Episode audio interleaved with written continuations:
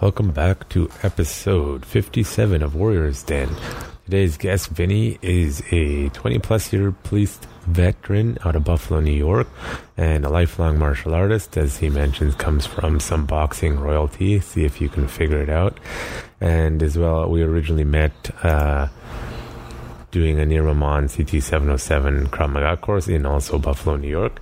And so we talk about a whole lot of stuff from martial arts, his background, uh, policing, what's going on in the world politics, as you know, as always, if you're listening regularly, because it's a fascinating time. But before we move forward, uh, just a reminder that this is brought to you by Urban Tactics Krav Maga and in particular, Urban Tactics or UTKMU, our newest website, where you can sign up to see all our curriculum as we teach it and some other bonus material when I post it. That is at www.utkmu.com. And of course, you can check out our blog where this is posted as well as whatever other rantings I have uh, doing a new at this time if you're listening to it right as we post this the current series for example is on myths and misconceptions in Krav Maga. So that'll be on for the next few weeks. And if you're listening to this in the far distant future I hope you go back and read it. And uh, you can also find us at uh, the main website if you want to come check out the school is urbantacticskm.com blog utkmblog.com and then on Instagram, you can find us at Urban Tactics Krav Maga, I believe. One of them is Urban Tactics KM. I can never remember. It's probably Twitter, which I never use, but our stuff is posted there as well. So feel free to follow us there. And that is all for now. And if you're a student, just know you can also contact us in Metro Vancouver to do your firearms licensing course. So this will be episode 57 with Vinny. Oh, before I forget, if you want to train with Vinny and Nick and his cohorts, uh, you can get them at Spar spardefense.com right so they have just to give you an idea they're teaching Krav Maga and jiu-jitsu as well as other various things that you would need to do, including a New York pistol permit, etc. You can find on their website their schedule for adults and kids classes pretty much every day for the most part. So you can find uh, Vinny and train with Vinny and his cohorts at spardefense.com and wherever else you want to find him will be on that website. You can find him on uh, Facebook as well. So here's episode 57 with Vinny. Krav Maga is not just a self defense system, it is a way of life. Warriors Den is a podcast for Kravists, fighters, martial artists, warriors, politicians, and general citizens. Consider this the society that separates scholars from its warriors will have its thinking done by cowards and its fighting done by fools. Lucidity. Your host, Jonathan Fader, talks to guests in an open and uncensored format about their fights, their philosophies, and their lives. No topic is taboo, and the conversation may start in one place and end in another.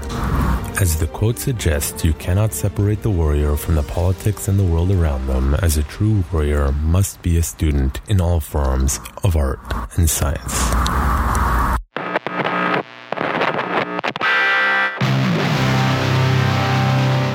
You're listening to The Warriors Den. Warriors Den. Brought to you by Urban Tactics Krav Maga. Turning lambs into lions.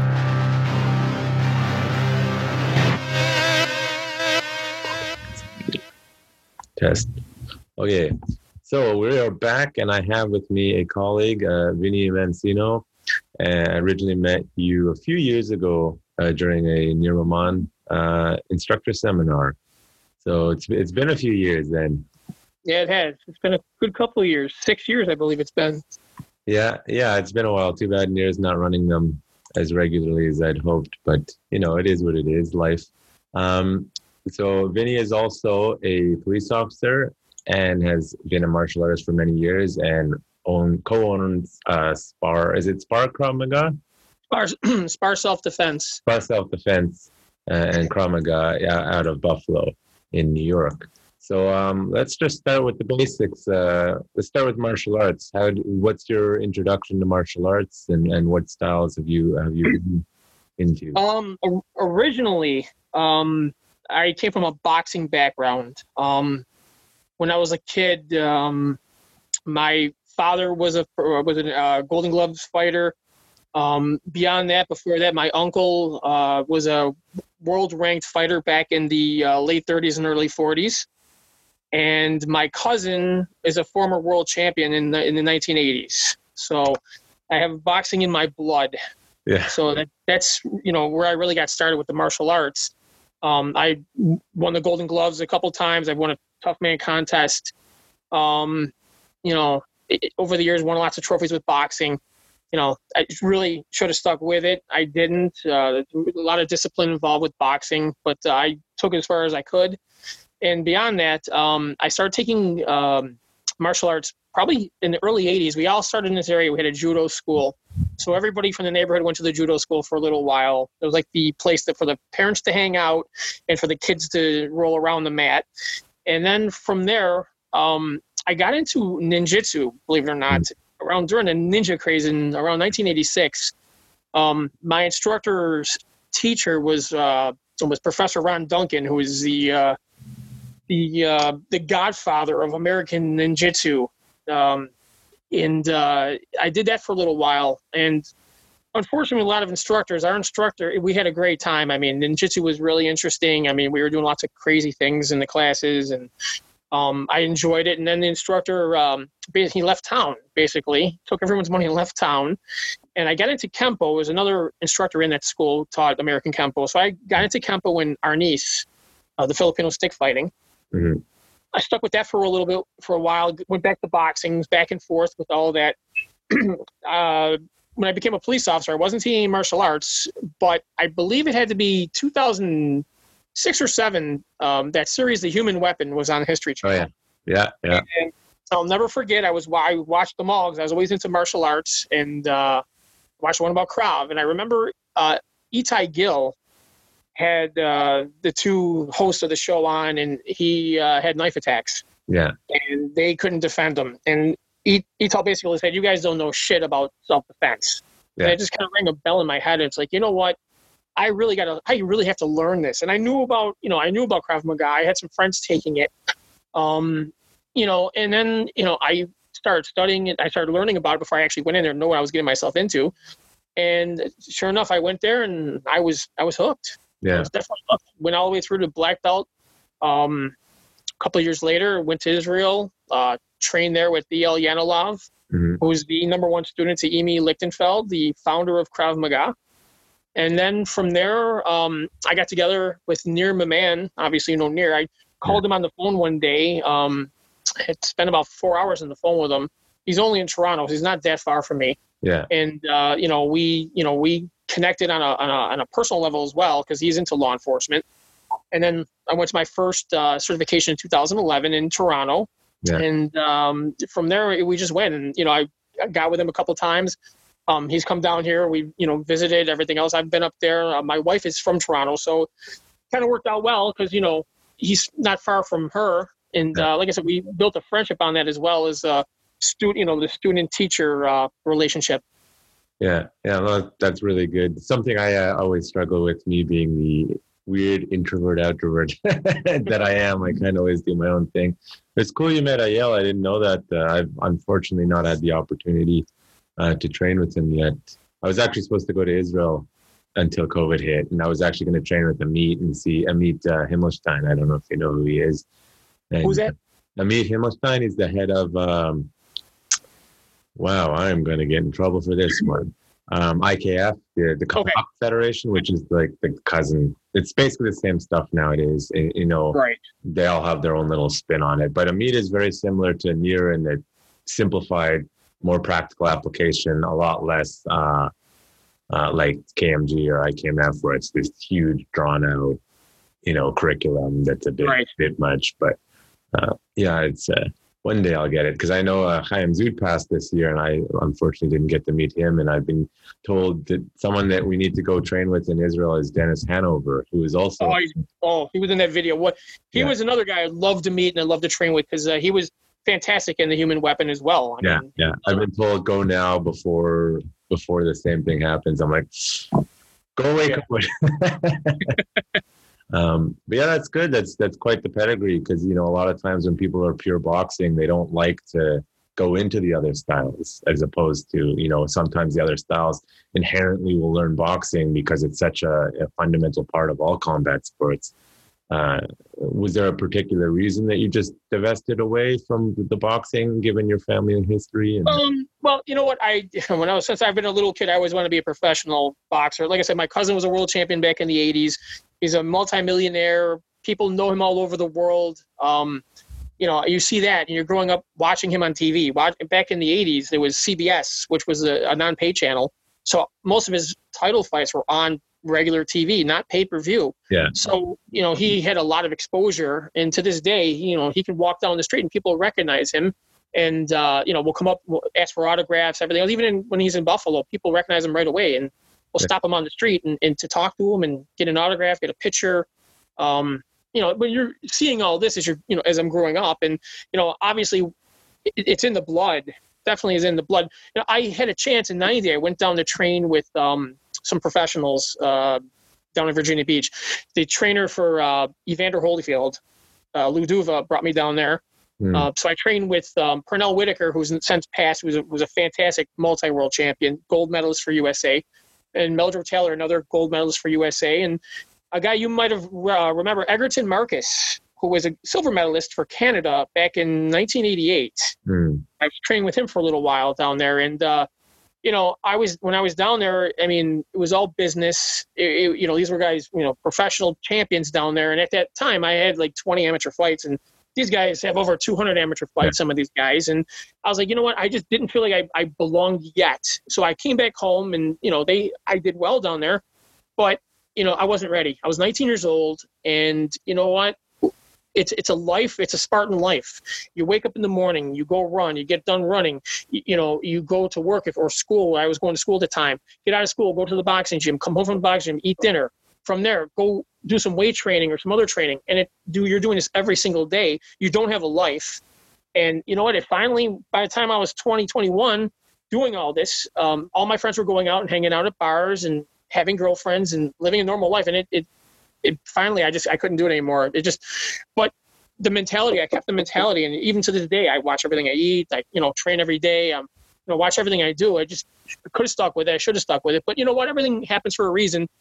And you know I'm enjoying being a, a Krav Maga instructor and, and, and doing and going as far as I can with Krav. And going to Israel was was one of the highlights of my life. And meeting Nir, um, I've met a lot of great people, and I have a, a total respect uh, for the uh, for the Israelis. I mean, you know they their mentality and, and the way they live is is just unbelievable and i've, I've noticed that you know the, the israelis i've met are, are the most solid honest people you don't want to mess with them Yeah. if they're your friend they're your friends. I mean they're, you know everybody i met over there you know they all, all had a presence about them. They live differently than we do obviously. Yeah. you know they live under constant threat.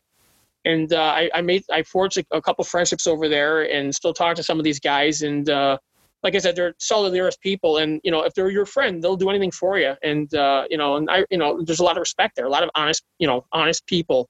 Yeah, So it's definitely a different world over. yeah You know, I'm too Canadian. That's why I came back. But uh, it, I would say it's a very loud culture.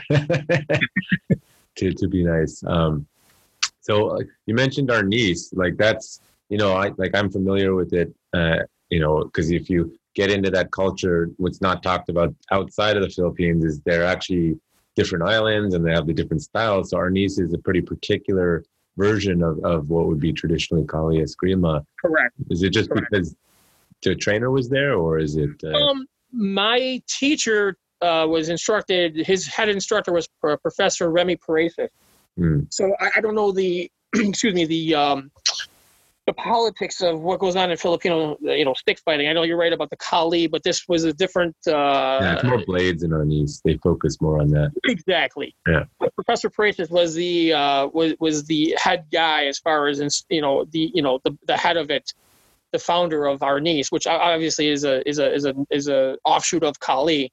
Just like a lot of these Krav Maga organizations, everybody's a, sort of an offshoot of original, you know, Imi's original system.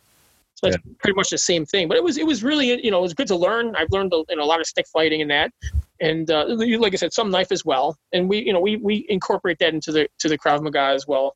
You know some of those uh, techniques. Yeah, just I'm looking it up. So uh, we're just looking up who the Grandmaster was right now. It's uh, Jose Mena, apparently.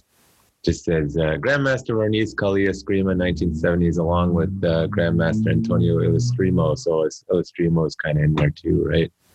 Uh, Right. And, you know, you have the, uh, I think you have in the, because I'm going to get yelled at by the Filipinos, but like the Eskrima Kali, you have like the Doce Pares, the 12 brothers or whatever, you know, different lineages. Some focus more on the, uh, the, the Arnis being more focused on the blades and the machetes and Right. styles more on the sticks. Although fundamentally, they'll, they'll, they'll argue it to the death. It's basically a similar system, you know, probably closer in similarity than a lot of the Krav styles, I would say, which is probably starting to some ways split, Yeah. some ways not, depending on who you talk to. how how was that experience then? Oh, it was good. It was good. That was I took that. Oh, like I said, back in '86, '87. Yeah.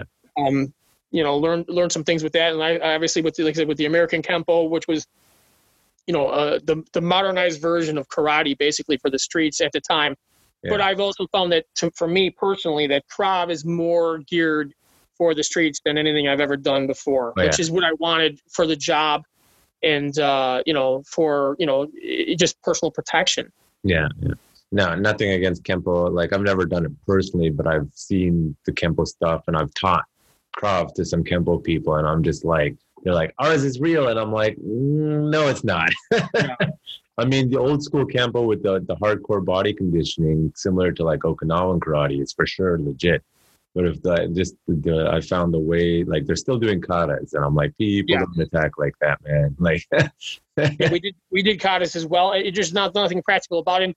You know, I'm not going to knock any system. I think anyone who who who's into uh, any kind of martial art, I, I I have to respect. yeah, You know, I don't want to you know have a pissing match with anybody. Who's better than what? Me for me personally, I've found that Krav is the most realistic, and uh, I've used you know I've had to use it before, so I know you know that it works. And Yeah. you know the principles and objectives of Krav are different than most traditional martial arts. And I always tell my students with traditional martial arts, it's you know A B C D. The technique goes A B C D. Well, if you're in a real life situation and you have A B, and all of a sudden C gets taken out, they freeze because they're used to doing it in, in, in a set pattern. Yeah. You, the way they train. Where in Krav, if something you know everything is static on the street, you you know as well as I do, it's static. It's it's it's frenzied. Yeah. And if you miss, a, you know, if something doesn't work, you just adapt. Yeah. Where in traditional martial arts, it just seems like they freeze. And I've seen that with some of my Isshin Ryu students where they'll freeze up on different things because it doesn't go exactly the way they practice it. Yeah. And, you know, that with Krav, it doesn't happen. We have objectives, we have principles. And if it doesn't work, what, you know, perfectly, you, you can a- adapt and adjust to get to the, yeah. Well, hopefully, hopefully. because it depends on the instructor, right? You know, I find like if you teach a Krav class the way they do it in Israel, in a lot of places in North America, it's not you're gonna your business is gonna sink real fast because it's it's too much for a lot of people here.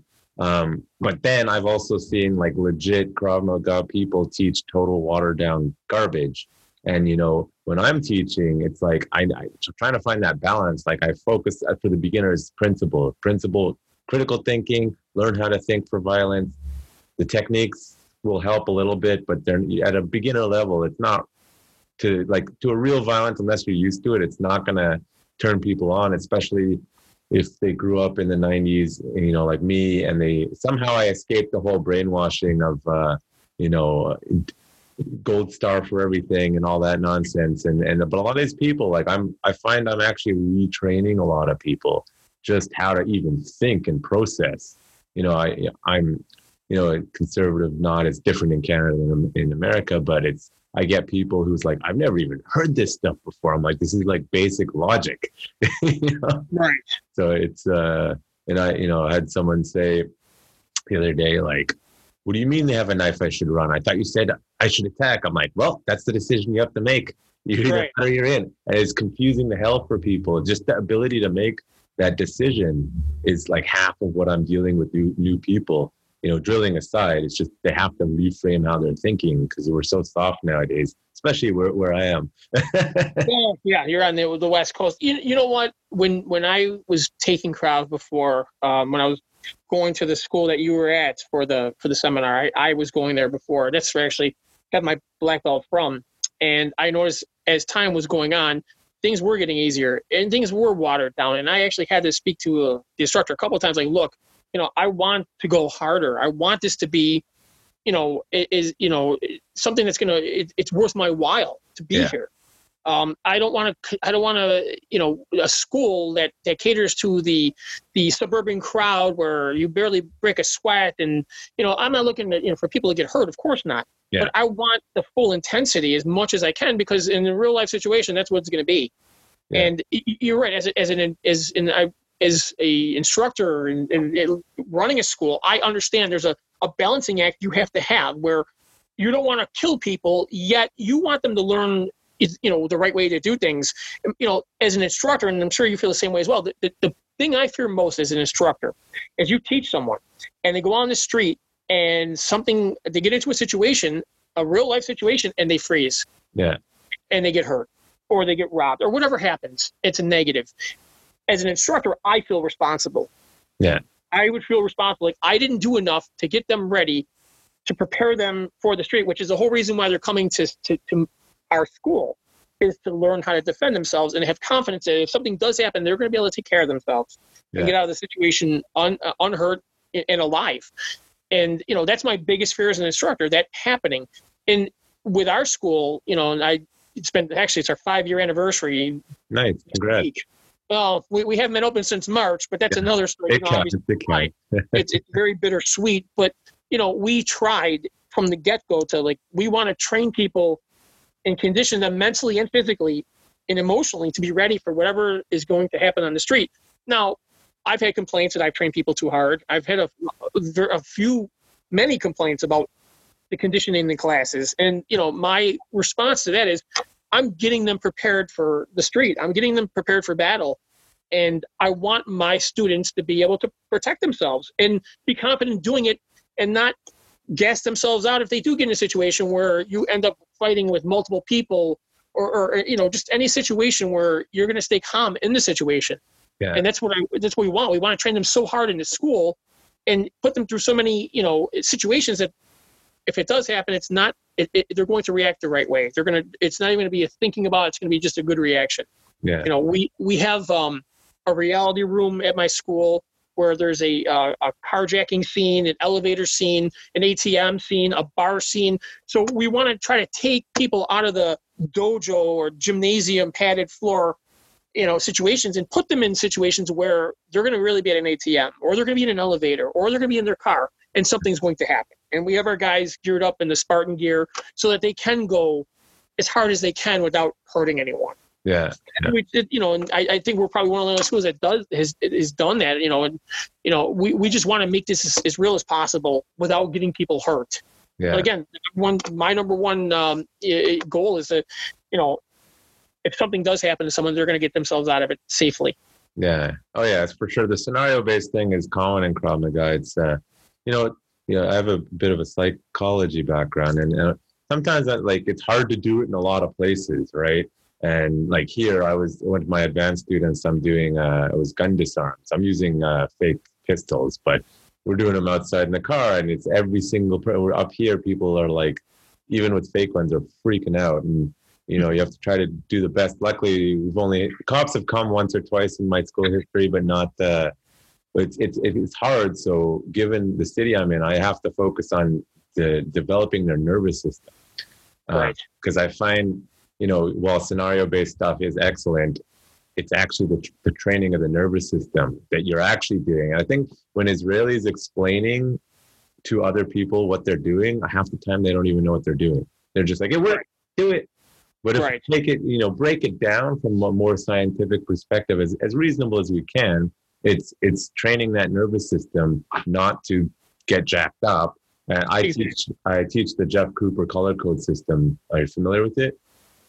Um, what's it called? It's, it's originally an American thing. The Jeff Cooper color code, uh, white, uh, what's it called? White, yellow, orange, red, and then black was added by the Marine Corps.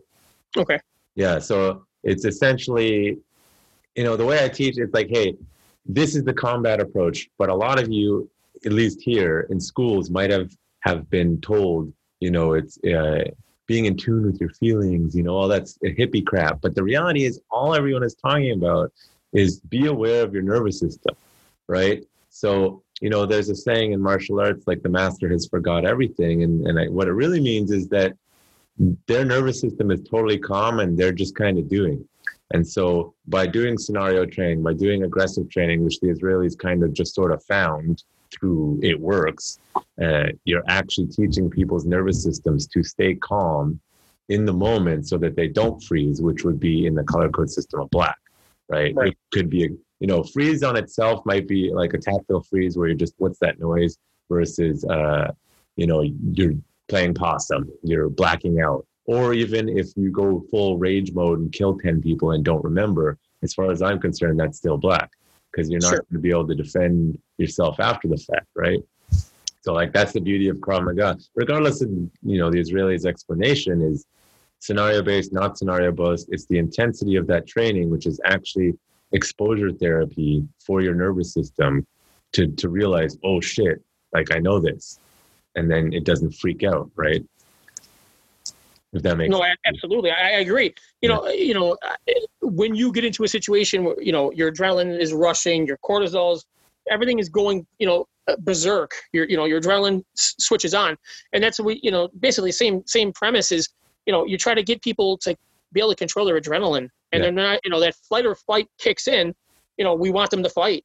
Yeah. If you can get out of there, and like you said, if somebody has a, a knife in front of you and you can escape, then run, then get away. There's no reason to sit there and try to challenge the knife. It's only in the situation where you're cornered or you, you know, you feel like you have no way out and you just have to react. Oh, absolutely, yeah. You know, but I, hey, I have no, you know, an instructor told me a long time, my kara- Kempo instructor, he who fights and runs away lives to fight another day. Yeah, yeah. And it's 100% true. Or uh, the I like Nir's quote is, uh, "You win 100 percent of fights you're not in." Right? If you're not in, exactly. It's a it's a very like I was watching a video a couple weeks ago of it was an ATM robbing, and the guy had tons of time to turn around and look at the guy, and they was like you know five ten feet in between him. He's standing, I can't remember knife or gun, and the guy just stops. It's like, dude, run! Like, what are you doing? Right. you know, and that's really what you have to train and uh, to get them used to it. Um, it's hard though to simulate in, in, in real life like that real real fear. It's it's almost impossible. You know, I don't know if you've you've gotten it out of people, but I mean, as best as you can. I mean, I like to try to look at heart rates yeah, when you know my, me personally when I I've, I've gotten myself amped up to where I'm my heart rate is over 175. Yeah. just say hyped up to the point that that adrenaline's kicking in. So when I'm training, I personally try to do that to myself is get myself so amped up that I'm heart rate's over 175. So I know exactly where I how far I can go to you know to uh, to get it there and to be able to react under that stress. And I try to do the same thing with the students. Not that we're taking their heart rate, but I pretty much have a general idea where I need to be personally to get that heart rate in that situation where my adrenaline just just flying and being able to just control myself in that situation and to be able to still do the techniques and and, and, and, and, and get out of the situation and keep my head and Yeah. not not lose control. yeah. Well, it's funny you say like I know in testing. Like I've had a few students over the years who are just endurance freaks. Like they just don't get tired. And you know, there's one or two situations that really kicked in with it. It's like they had other styles behind them. You could tell when they were actually getting tired and they were actually struggling because guess which techniques they started using? It wasn't the other ones. They all of a sudden started doing the Krav ones that I just couldn't get them to do. And all of a sudden, under stress, despite the fact they had the training and the other stuff for much longer, they started doing the Krav stuff because it was easier and it worked faster. Uh, you know, of course, the variations where you learn will be slightly different, but uh, you know that's really what it is. And if you can get your students tired, like you're saying, get their heart rate up. Hopefully, that's when you see it kicking in. Because you know, I've found I have a lot of students. You know, anxiety is through the roof these days. I don't know what it's like on the East Coast. You guys are a bit tougher out there, but the, the anxiety is through the roof, and I find a lot of people overthink, right? And when you Right. when you make it hard for them physically, they can't think anymore, and all of a sudden they just start doing. Right? Absolutely. Yes, when I see that, you know. Absolutely. And the other thing too is when people start getting tired, they want to quit. Yeah. You know, when they're not in the, you know, when when they get to, you know, you've got multiple attackers, and we're going through this, and I'm I'm letting this go on for a while, and they're getting tired and they want to stop, and I'm having to sit there and remind, this is your this is your life. Keep going, don't stop. You know, this is life or death, and this this will be the situation. It's not always going to be easy to kick somebody in the groin and they're going to go down and it's over. No, it, it could go on for a while. It could be multiple people. Yeah. And, you know, we try to get that out of it to build up the conditioning. You know, and, and, and even going back, Imi was the first one, that, you know, when he started Krav, you know, physical fitness was a huge part of it as well. Yeah. And that's what, you know, with the Army, you know, he's, he's training the soldiers, conditioning them to fight. He's teaching them the, you know, the self-defense techniques, you know, besides the, you know, the shooting, you know, the firearms and everything else. He's teaching them how to defend themselves in hand-to-hand situations because you know even in israel not every situation is going to be you're going to shoot someone you may end up you know in close quarters combat with them hand to hand or knife you know knife to knife or stick to stick and you know we always try to you know get our students you know physically fit enough to fight and i always use a story about bruce lee and obviously, you know, Nir is also a, a Jeet Kune Do, uh, uh, uh, I believe is a Jeet Kune Do black belt. So some of the stuff that Nir has with the with the Krav, I can just see a little Jeet Kune Do as well. Um, but you know, Bruce had the techniques down. He knew, just like Imi, Imi was the original, you know, hybrid instructor of putting everything together for the streets. And then Bruce Lee came along later with Jeet Kune Do, throwing boxing movements, fencing, wrestling, you know, karate, you know, everything good from all these systems into Yeah. into his system. The one thing he was missing in the beginning was the fitness, and I'm I don't, I'm sure you know the story about him and Wong Jack Man when he was in San, San when he was in uh, San Francisco, I believe, and he was teaching in in San Francisco, and you know he's a was a real cocky guy. Long story short, they had a challenge with the elders from Chinatown with this guy from China, you know, style versus style. And Bruce got tired. He won the fight, but he got tired quickly. And he realized, look, I need to put more physical fitness into my style because I can know all the techniques in the world. If, if I get tired and I can't perform them, then then I can't do anything. Yeah. So that's what we, you know, that's what we try to do with Krav as well. Is you know, it's about also being physically fit enough. You know, you know, fighting fit. You know, uh, being fit enough to fight to get yourself out of a situation, Yeah. and that's half the battle right there. Yeah. So I mean, on that approach, I 100% agree. It's uh, what I find though is you can't make the Krav class a fitness class because if you do, it looks like Tae Bo, right? And I've Right. seen that, and then and in lots of schools, and they uh, like I tell people like unfortunately my schedule is limited. I don't have a full full time school, um, but it's like I am not here to get you in shape, but you will get in shape. Right. However, you need to live a healthy lifestyle. It's a reasonably like I'm not a stickler like no sugar, but you know sugar is not great for you. You avoid it when you can, but if you need a cheat day, whatever. But if you let yourself be unhealthy and you can't run, you're screwed. Like part of you know one of uh, my green belt test, you have to be able to do 2K, and then it starts going up above that. Because now that you got the techniques down, now you need to know you might have to be able to run. But the whole point, I'm like, you need to be in shape. If you can't run and you're too slow to fight, you're get, no matter how big you are, you might have a trouble. Might have trouble. So it's again, you know, I think you got you guys have like separate fitness classes as well, or We do that as well. We we have um uh cage fitness. We have the, the cage bags with the the the the bags like torso with the handles on them. So we have those, you know, half hour classes with those. Um, you know, we try to incorporate a little of everything. We have a, you know, Brazilian jiu jitsu as well now in the school. We have actually have a, nowadays, I think, yeah, yeah, we actually have a, a Brazilian in the school teaching. He's a Brazilian champion. Yeah. So you know, it- we brought him in as well. You know, for the authentic Brazilian jiu-jitsu, and he's fantastic. Like I say, he's a he's a, a champion from Brazil. Yeah. So we, we try to we, we, we try to be well rounded with everything. Yeah. Um, you know, to, to have lots of uh, different classes for people that they, they can take and, and take everything if they like. You know what I mean? We are you know have classes out you know day and night. So you know Yeah. people do that. People will go to Krav classes, the jujitsu classes, the fitness classes, and it works out nice. That's good. Uh, now, with that being said, like the ground in Krav Maga is such a touchy topic in many ways. Um, my solution was simply I'm going to teach you the basics. You're not going to be proficient because I don't have the time to make you proficient on the ground. Do jujitsu, judo, wrestling on the side, or I'm not giving you a black belt.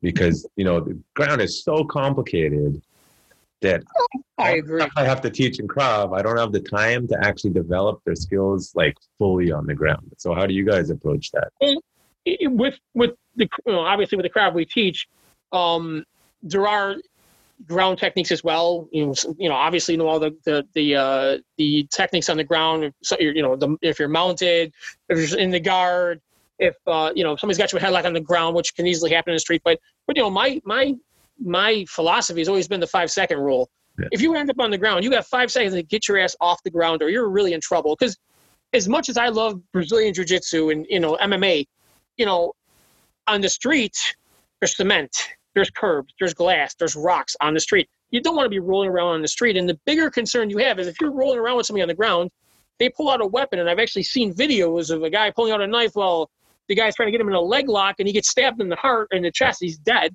Or everybody, I say, everybody has family and friends. You're wrestling around on the ground with somebody else and their, their brother, their cousin, their friend comes up and starts booting you in the head. You have five seconds to get yourself off the ground in, in a street fight. And if you don't, there's just going to be bigger problems. Yeah. So I, you know, we try to get our students to do what they need to do on the ground and get their get themselves up as quick as possible. Yeah. Yeah. No, I mean It's that's just- it- totally it's I uncharted approach it as well. It's, Yeah, I have several students that are bigger than me. I do Brazilian. I'm almost a brown belt now, but they, oh, great. you know, I'm like, uh, you guys need to understand that you cannot rely on your size at all times. You know, I put them in side control and they're stuck there for too long, right? So it's, uh, I think, I think actually one of my students is is very fit, uh, very competent martial arts. He got very pissed off about Joe Rogan's recent comment about Krav Maga, and I was like, hey. Just so you know, sometimes he's like Krav Maga is great, and then other times Krav Maga is shit. It really depends on what he said, but he was basically saying like, if you take even an amateur MMA fighter nowadays, uh, and let's say there's no weapons, because obviously weapons change the dynamic, and they go up against the average, pretty high level Krav person, he was basically saying that Krav person has no chance. And he's in many ways probably correct because their skill level and fitness level is so high. The moment you go for their groin, uh, their eyes, they're going to be like, oh, no, you don't. And then there's a problem. So I think uh, while if you're a competent, competent grappler and competent uh, Krav person, you're going to recognize this and you're going to get out. But I think a lot of people, they don't know how to really judge their own skill set against someone who's, say, a professional or a high level amateur, you know? Right. Well, you, know what? if you go into the cage, you're playing under their rules. There's a it's a padded canvas floor, just like in a boxing ring. If I take someone in a boxing ring, it you know it, it's a controlled environment. If you take an MMA person and put them on the street on the ground, which is hard as you know, which is hard, they don't want to be rolling around the ground. No one wants to be rolling around the ground. No, And generally not. I would just say that you know that would be my first thought was I will go to poke their eyes, I would go for the groin, I would bite them, whatever I need to do to get myself off the ground. And I tell my students do the same thing. You know, I'm not going to try to win a battle on the ground with somebody who's got jujitsu experience or an MMA fighter. But you know, I, I remember were telling us, and probably in, during our, our certification, you know, they get poked in the eye, they get five minutes to recover. They get hit in the groin, they get five minutes to recover. And these guys sometimes don't recover in those five minutes. So my first thoughts and inkling is going to be the uh, the eyes or the groin. Yeah. Like I said, you need to bite, you need to do whatever I need to do. I'm getting off the ground, and you know it, it's the best thing you can do. And it- there's a lot of guys out there on the street now who have taken some you know, MMA classes, or they watch the UFC or or, or uh, one championship, whatever they watch, and they pick up the little moves, or they you know, and you and they want to take guy, people to the ground. And like I said, you know, many people don't know what to do when they're on the ground. And like I said, and you just keep those principles in there. You want the groin, you want the eyes, you want to get off the ground. I want to make sure that they, they don't have a weapon in their hands. I want to make sure that somebody's not coming to boot me in the head as I'm trying to get off the ground. I mean, it, situational awareness goes a long way. And you know, the same way is in, in you know when we train Krav is when you're fighting one person, you're fighting many. And I tell my students this all the time. I get done with one person, and you know, I learned this, the whole scan technique when I was in Israel with uh, Krav Maga Global, where they really overemphasize the, the, the Mhm. scan. But they're right.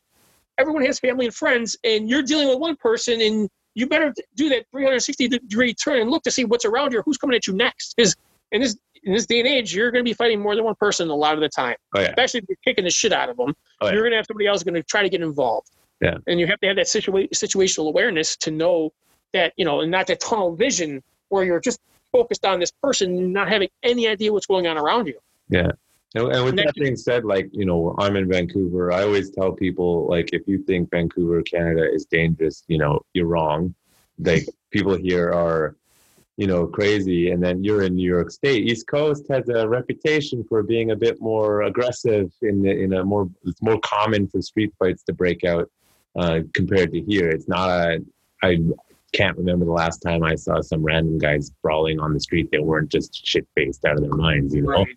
you know so i think that environment also will it changes people now on that note you, you're up in buffalo i've heard like some stories that the crime in new york is going through the roof is that pertaining to just the the city or uh, up where you are as No, well it's the whole state because um, what the state has now, um, the, the governor, who is a very democratic, liberal governor, Yeah. uh, they put in something called bail reform, which basically means, you know, there, there's there's uh, very liberal attorneys who are complaining that, let's say a uh, a black male gets arrested, Hmm. and a lot of these guys are don't have money and they can't. They don't have enough money for bail, so they'll sit in jail for a couple of days until they, they go before the judge and they're arraigned and they said that's that's unfair that they don't they can't afford bail, so they're going to sit in jail while people like uh, you or I, you know, we can we, we you know we can afford an attorney, we can afford to post our bail and get out of jail that same night. So Mhm. they started something called bail reform, which basically means that unless you murder someone in this state, you are not going to jail. Yeah. You can smash somebody's windows, you can punch somebody in the face, you can do whatever you want to them. You'll get arrested, you'll get processed, you'll get fingerprinted, and you'll be given an appearance ticket to appear in court at a later date. And basically, to, for us as police officers, that's just giving people a license to do whatever the heck they want to do because there's no consequences for what they're doing. Yeah. You know, we've had domestics where a, a guy gets drunk, he beats the shit out of his wife, you arrest him for domestic violence, and before you know it, he's processed, he's going back to the house for round two. Yeah.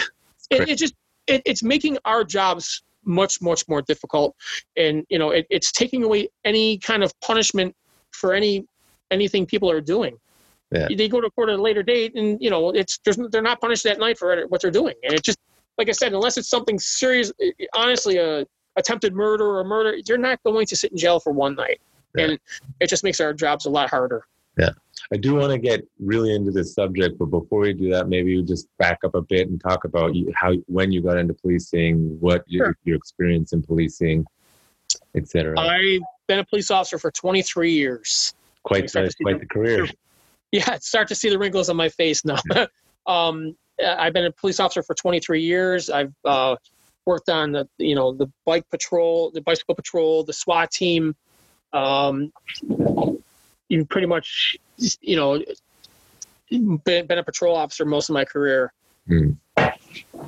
Were you like I'm, I, maybe I'm imagining thing you were you like a transit at one point or or something? Yep, still a, uh, still at transit. I was also a housing police officer at the beginning of my career, basically the housing projects in the Buffalo area. Hmm. Now it's mostly at transit, you know, airport, subways, buses, all of that. You've pretty much done everything as an officer could do as far as the breadth of the career. Then. Well, I'll tell you what, I've uh, everything from a plane crash to to shootings. I've done it all. I've seen everything in my career. Um, I, I would put my career up against many other people because I pretty much have seen everything that can be seen. Unfortunately, Yeah.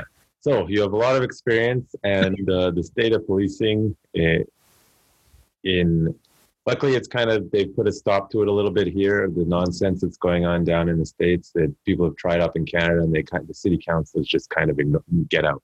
We'll listen to you. Okay, good, get out. Um, how do you feel about what's going on? well, it's it's difficult. You know, it's difficult because the majority of us, I would say, the vast majority of officers, and like I've had a 23 year career. Um, I know officers from other departments. I've teach, I train a lot of police officers, law enforcement officers at, at, at SPAR in my classes. Um, all of us, most of the guys are just good people. They want to go home at night. It's the number one, you know, our number one objective is to go home safely every night to our families.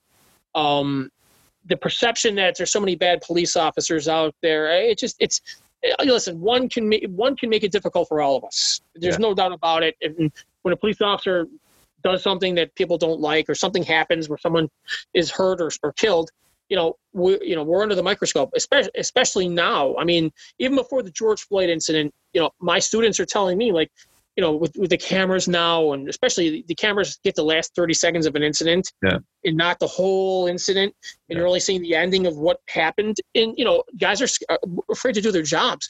You have to, you know, it's, it's almost become a damned if you do, a damned if you don't, but Yeah. more damned if you do type of uh, thing going on here. Um, you don't want to feel like you're going to lose your job for doing your job Yeah. Yeah. and that's become a problem and you know it's only gotten worse the whole george floyd incident and look when that first happened i watched it on tv and i thought to myself what is his objective right now what is he doing why isn't he why isn't he doing anything what, what what's the whole end game here he's on the ground he's cuffed Yeah. he's on his stomach where is he going Yeah. but watching the the whole video itself the whole 20 minutes body cam um you know they did everything they could first of all you know he had enough fentanyl in the system to kill two people he's a big guy Most Yeah. people didn't pick up on that because they'd already been spun in a certain story. And then I heard that I was like, "Are you kidding me?" Well, he did. He, you know, the toxicology reports came out when they first showed up on scene. He was in his car. Um, you know, he was, you know, foaming at the mouth. He w- he was uh, incoherent. And when they they did everything they could, they were talking to him nicely. And then he, as soon as they tried to put him in the patrol car, he started freaking out. I'm claustrophobic. I'm this. I'm that. You know, you were just in a car. You're a big guy in a small little, uh, you know, compact car. Now you're claustrophobic. And you know what? He ended up on the on, on his stomach and you know he definitely overdosed. Yeah. Now, what that Officer Chauvin did was terrible tactics. Why he didn't need to be on his neck. He could have let him lay there and waited for uh, the ambulance. They were waiting for an ambulance for that's where, where they were waiting. Yeah. Um, he didn't. He wasn't going anywhere. He was on his stomach cuffed. He wasn't leaving town. Yeah. Um, he, he didn't have to be on his neck. And also, they didn't have any Narcan, which we all pretty much most departments have Narcan now. So if he is overdosing, you can give him the Narcan and he's going to recover. And they didn't have that either. So, you know, I I think it's all going to come out in court. And unfortunately, if it if the facts are the facts, he's probably going to get off, and it's going to make this country. Uh, it, it, this country is going to Yeah. it, it, it's going to be anarchy in the country. And it's a shame that now that any incident now that's gone on since then, now we had an incident in Chicago about a month ago where a suspect was firing on an officer. He returns fire. He shoots the guy, and they're protesting in the streets that he sh- that this man was shot in the back. Well, the body cam showed he, this guy was running and shooting at the officer, the officer returned fire, and he was hit Yeah. you you know, where do we draw the line here of, you know, police being able to do their jobs? That the, you know, the the elected officials, our governor has come out and criticized the police. You know what happened in Minneapolis. He's criticizing the police. We- You know, we, the mayor of New York, De Blasio, does not have his police back. He wants them going out there and. And, and, and and writing tickets for people without not, not wearing masks, but when they fight with the police, and all of a sudden the police are wrong. Yeah. It- it's just a terrible time to be a police officer. And honestly, I can't wait to retire. Yeah. I got a couple of years to do, and that's going to be it. It's just it's the climate is not the same anymore. You know, I, I know how most people feel. I've been in the um, the meetings, the community meetings, the you know the crime prevention meetings, the um, the, the the block club meetings over the years when I was in housing, and you know people just want safe neighborhoods. The, Yeah. the people who mind their business just they don't want to have any problems. They just want to have a safe neighborhood you know, and and I've been told before, look, if something happens, you know, I'm not going to say anything because you're not there to protect me, so I'm going to stay quiet. Because there's a lot of times there's crimes, and we, you know, we go looking for witnesses to incidents, and no one wants to say anything. Yeah. Because most people are scared. Yeah. And you know, I- most of the complaints in those meetings are just about getting the drug dealers off the streets, not the police beating people up. Yeah. You know, it's it's just a shame how the perception from the media as well. And you know, I have uh, some friends I I play soccer with, and one of the guys who you know knows I'm a police officer made a comment to me. He's like, "Well, if you guys would just uh, turn each other in when you're when you're uh, acting badly," I said, "You know, when you're when you you know you're overdoing it on people." I said, "Let me tell you something. My biggest fear as a police officer, 23 years, wasn't any of my uh, fellow officers going to overdo it. It's if the situation gets bad, are they going to be there to back me up?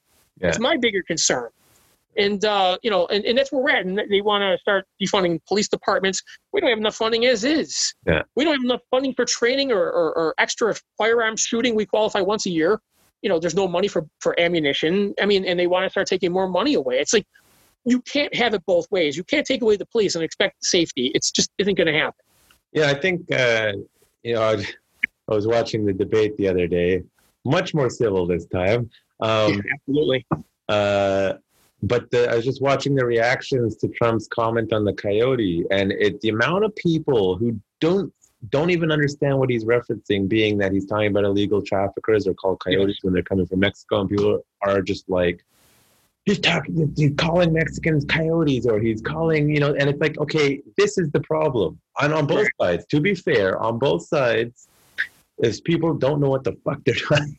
No, the, the, the media does not. Now, Trump has been uh, persistent with getting you know the human traffickers. Yeah. With with, uh, with these children being trafficked. I mean, he you know they're making a lot of arrests around the country. Yeah. It's not really being covered by too many media outlets, but they're really putting it down to a lot of human trafficking, especially with these poor children.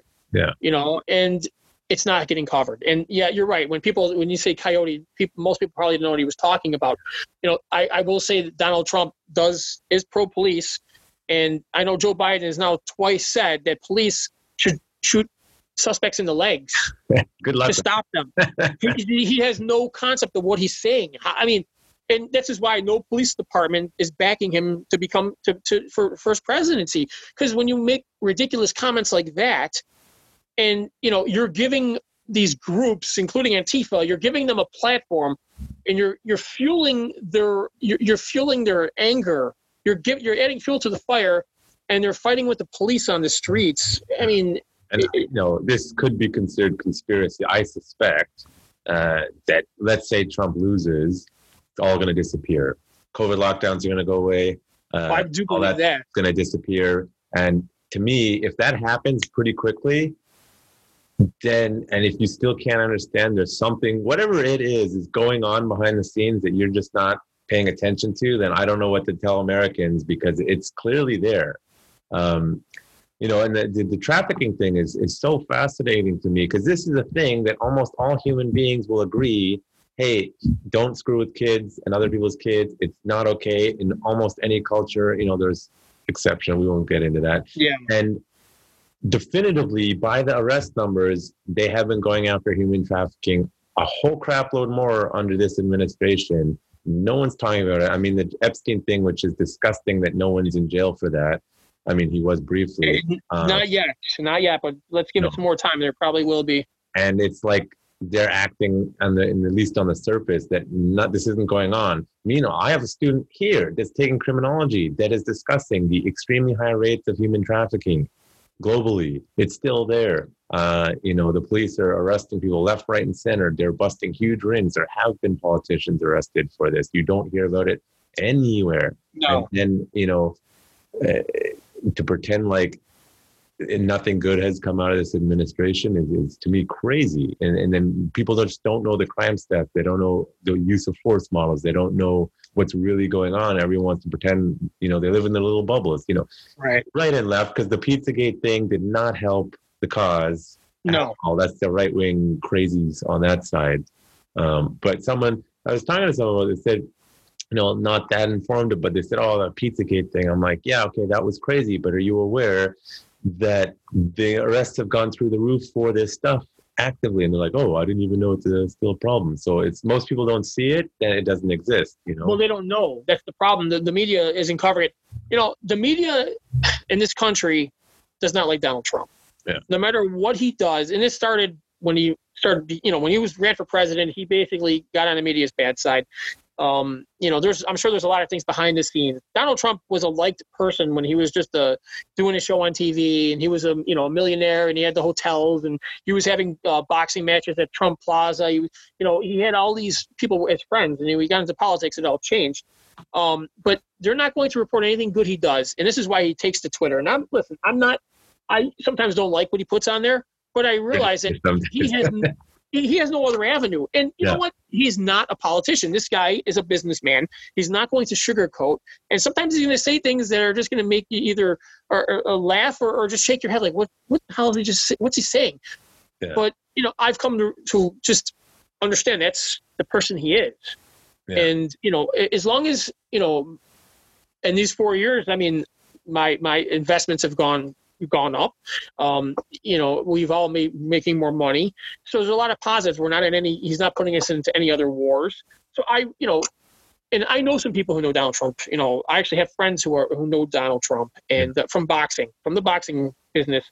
You know, both black, white, Hispanic, and they all like this man. They all are for Donald Trump. You know, he's done things behind the scenes, uh, helping some fighters out who are down on their luck, and he doesn't get in the he doesn't want to get out to the media, but he's helped a lot of fighters out who are you know who are broke and down and out, and giving them jobs or giving them money, and you know it's not reported. He doesn't want people knowing he does stuff like that. But Yeah. everyone I know who's, you know, Mike Tyson is a big fan of Donald Trump. Don King, the promoter, Yeah. friends with Donald Trump. I mean, these are all people who, you know, they know he's not a racist. I, Yeah. you know, I, it's just, you know, for me, you know, I don't, I hate being political, but you know, he has, he he's pro law enforcement, so how can I not like him? And I've got the other, uh, the other guy saying we should shoot people in the legs, and his vice president, his uh, his, his vice presidential candidate is uh, not pro police either. So, you know, that's where my my loyalties lay in whoever's for the police and Yeah. you know law and order. Yeah, you know, it's funny. I just it's find it hilarious and infuriating. Uh, you know, most most Americans know little about politics outside the country, but I'm in Canada and everyone is just shitting on Trump. You know, I'm one of the few people who's like, yeah, well, why don't you look into some of this stuff? Meanwhile, our own prime minister has had multiple ethics violations, which is equivalent to a goddamn impeachment multiple times, but it, it's like meaningless here. But it was the dude. If this guy was in a lot of other countries, the guy would be in jail. Like South Korea, when that happened with the whole Samsung corruption, they're gone, right? And I'm just like, why are you yelling at him? As far as I know, no matter what your opinion, and he hasn't actually broken any laws. Eh, questionable things it may be, but ours has broken laws, and no one's Yeah. doing anything about it. And it's just insane that this has become this focal point. And meanwhile, you know, in America, uh, the blue states are not doing so hot.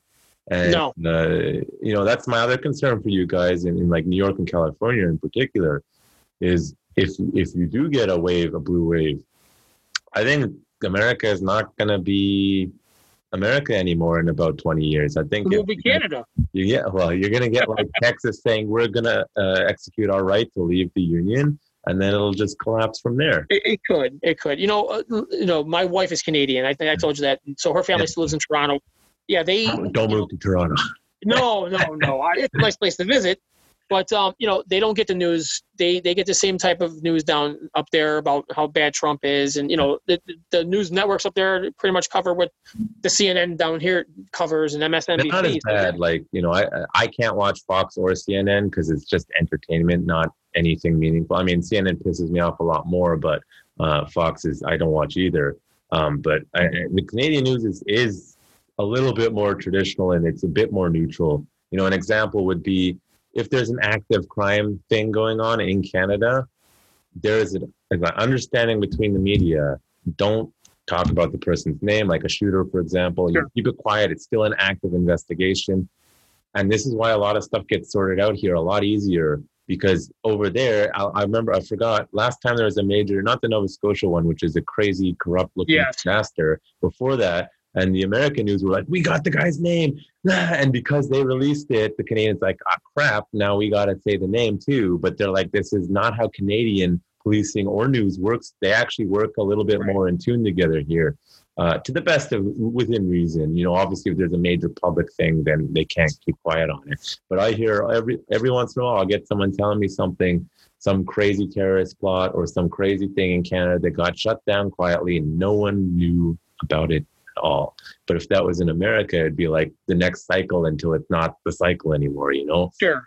So you know everything down here or down here everything be, has now become agenda based Yeah. you know when i was growing up i watched the news it was like you know they reported the news there was no slants and you believed what you were hearing now you watch the news and you're getting slanted stories that to their to whoever's agenda and you know i don't believe i don't watch the news anymore to be Yeah. honest with you most of the news i don't watch Yeah, you know it's funny. Uh, I was I was at someone's house for a few days, and the, their parents uh, they just they, for what and their English isn't even their first language, and they they like to have the news on constantly. And I'm not I haven't done that you know since I haven't been living with my parents for a long time. They used to have the news on all the time, and I'm just like, no wonder people are so angry. Even the Canadian news, I'm like, could you shut up about the same thing over and over and o- up here? It's you know the COVID and there's a few elections going on too. And I'm just like, man, this is why people are so angry all the time. Sure. Go do something else. Like I get my news from various podcasts for the most part. Occasionally I'll tune in, uh, tune into to television just because see see what's Sure. talking. But it's just like I find that you get a much more neutral, even if you you're going with a side that is um, you know, you know, I know they're right wing bias. I know they're left wing bias. I still find that they're a lot more neutral as a whole, and it's more tolerable. And then I can listen to it when my my nervous system is not jacked up, so that I'm not like on this constant loop of oh my god, oh my god. Right.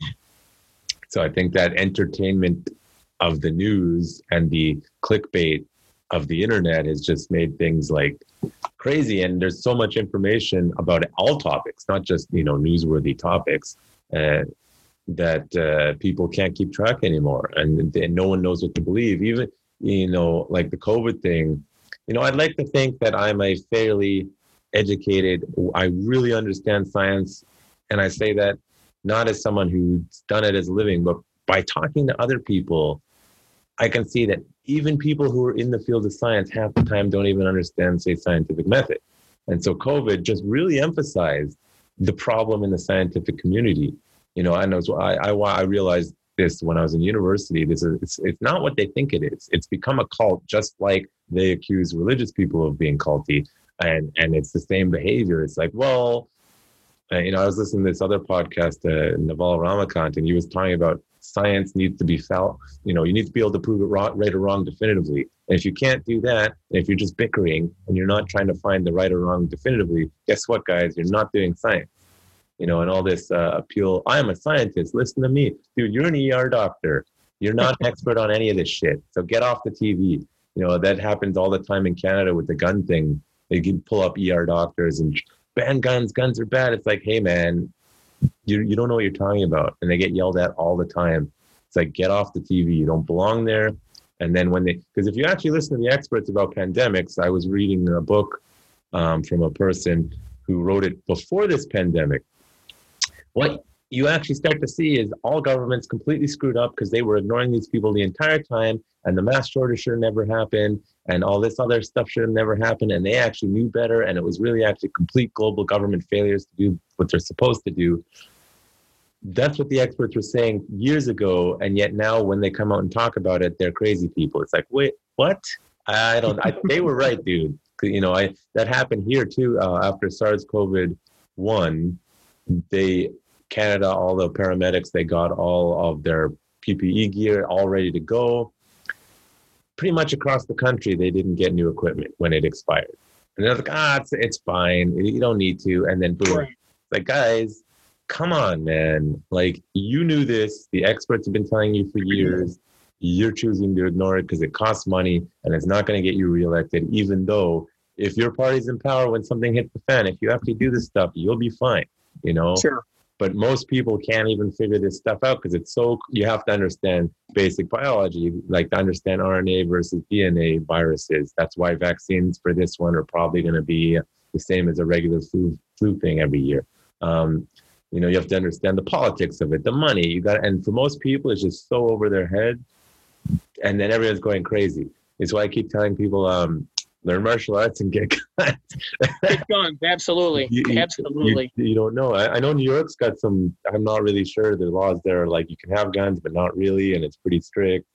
Well, we have we have uh, you know you're you're allowed to have guns. You know we have pistol permits throughout our, our you know it, it, throughout our state, so we are allowed to have guns. You got to go obviously go through a pretty extensive background check. As Yeah. you know, as far as where I live, you know, even me as a police officer, it took a couple months to to get my pistol permit. Um, but yeah, they're you know eventually I'm I'm sure this the, the Democrats in this state are probably going to want to take the guns away. I mean, it's you know this is what they're that this way, is what they're going towards. This is what the Democrats are going towards is they take guns away. And I think Nir put it best about Canada. The only people in Canada who have guns are the bad guys. Yeah, So you know I mean, we don't. Sort of true. I mean, you know, I, I, great, but he's a little hard line sometimes. Um, you know, one thing I, I will be harsh on police officers as a whole is the psychological aspect to your job. You're going to get jaded a lot of the time. Like a lot of the, the the issue of drugs is a thing I often butt heads with police officers in in America in particular. because the you know uh, sorry, but the war on drugs completely failed. And once you start to understand It's ongoing. what, yeah, it's ongoing, It's ongoing. not ending. Um, but like, and I, I totally am against the total like left wing approach to hippie crap, like ooh your feelings, because that's just not how it works. But your job inherently will make you jaded and Sure. be exposed to it. And you know, statistically in Canada, yes, the criminals doing most of the issues, major gun, gun issues, is all done illegally with illegal guns under illegal circumstances. It's not how the stats actually show. Most people uh, die of uh, suicide-related deaths with guns in Canada. Um, but you know, in New York, having background checks, I think, is a good thing because there's a lot of crazies in America that probably shouldn't have guns. And I know it's a touchy topic, um, but I, from a historical standpoint, I totally understand. If I was American, I'd be like, nope, I can see what the Democrats are doing. Not a chance taking it away. But you know that is a it's a contentious issue that some people probably shouldn't have guns that are not criminals, and some people. Yet I completely understand criminals don't care about the law, and that's something the other side needs to get in their head. Um, but what do you like? What are your stances kind of on that? Well, I think anyone who's a law-abiding citizen who pays their taxes should be able to protect themselves. Obviously, you know, law-abiding, Yeah. you know, who, who are you know of sound mind, who aren't crazy. You know, to guns. I've the people I've come across with guns have all been criminals. Yeah. All been gangbangers. You know, they're not getting their guns legally. Oh, of course. And you know, even in Canada now, like, like I said a few times, my my wife's family's from Toronto. I get the Toronto news here, and there's areas of of Toronto that there's shootings every single day. Yeah. There's gang, there there are ethnic gangs, you know, uh, up there. They're they're having gang wars. It And goes on left and right. Not to interrupt too much, but No, go. Toronto is one of the most left wing cities, if not the most left wing city in the country. And they're having the same problems with crime because they're being too light on the wrong people and too harsh on the wrong people. And it's a just, it, you know, no matter what your country is and the, and the style of governance, it's, it's, it's people are people, right?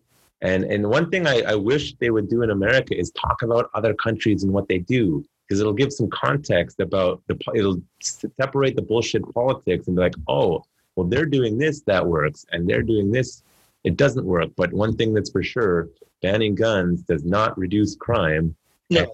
Extreme left-wing policies and ideologies uh, implemented incorrectly a lot most of the time uh, crime goes up. Like toronto is a shooting gallery right now. Montreal has been corrupt forever because the mafia etc Oh, the mafia, has sure. been involved forever and they've never cleaned it up really um, but we don't like vancouver is a pretty left-wing city but they don't implement these insane policies all the time you know and it, they've managed to the crime if if crime gets like last time there was a gang war here that got out of control oh you better believe they stomped on them and it, it disappeared for a while and then of course they get that courage to come up again and then they stomp on them again Right. But in like toronto it's just like man they're over there whatever the whole country needs to ban guns no that, that's just ridiculous. Like I said, I have nothing against people who who legally have guns. I, you know, they're not the problem. They're not the problem. They go through the background checks. They're, you know, like I said, no criminal record, no mental health history. I have no problem with people having guns. Like I said, we don't want to turn into the country where the only people who have the guns are the bad guys. Because no matter what we do, just like with drugs, they'll find a way to get guns in this country. They Yeah. can ban them all they want. Other countries have banned firearms, and there's still gangs there, and all the you know the bad guys can still get them. Uh, we've banned you know there's drugs are illegal here, but people can still get heroin. People can still get cocaine, crack. I mean, you know, I when I first started policing, crack was huge in Buffalo. yeah You know, everywhere. You, you, you, it's easy. It's easy enough to get crack on the street as it would be to go to the supermarket to buy a, a, you know some toothpaste. That's how easy it is. It's always all over the place. Yeah. Um, you know, it, it- so no matter what you do, you can ban everything, but there's still going to be ways people are going to get it. It's the way things have always been. So why why make the people who are doing everything the right way? Why punish them?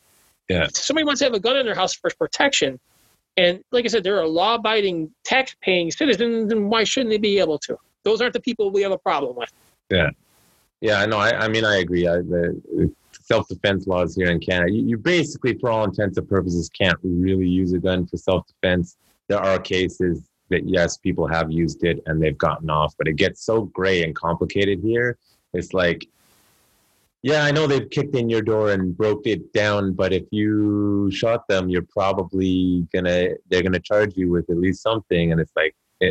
and then I talk to the average Canadians, and they're like, "What do you mean I can't shoot them if they kick my door in in the middle of the night?" I'm like, mm, "Yeah, you're probably gonna go to jail if you do that." I mean, yeah, there are cases where they got off as a as self defense. Uh, it stuck, and like they got off on self defense, but yeah, the media picked up their story, and now they can't get a job anywhere right? That's crazy. Yeah, That so it, crazy. it's it's the, the, the self defense aspect up here, not being able to do that, I think is slightly problematic.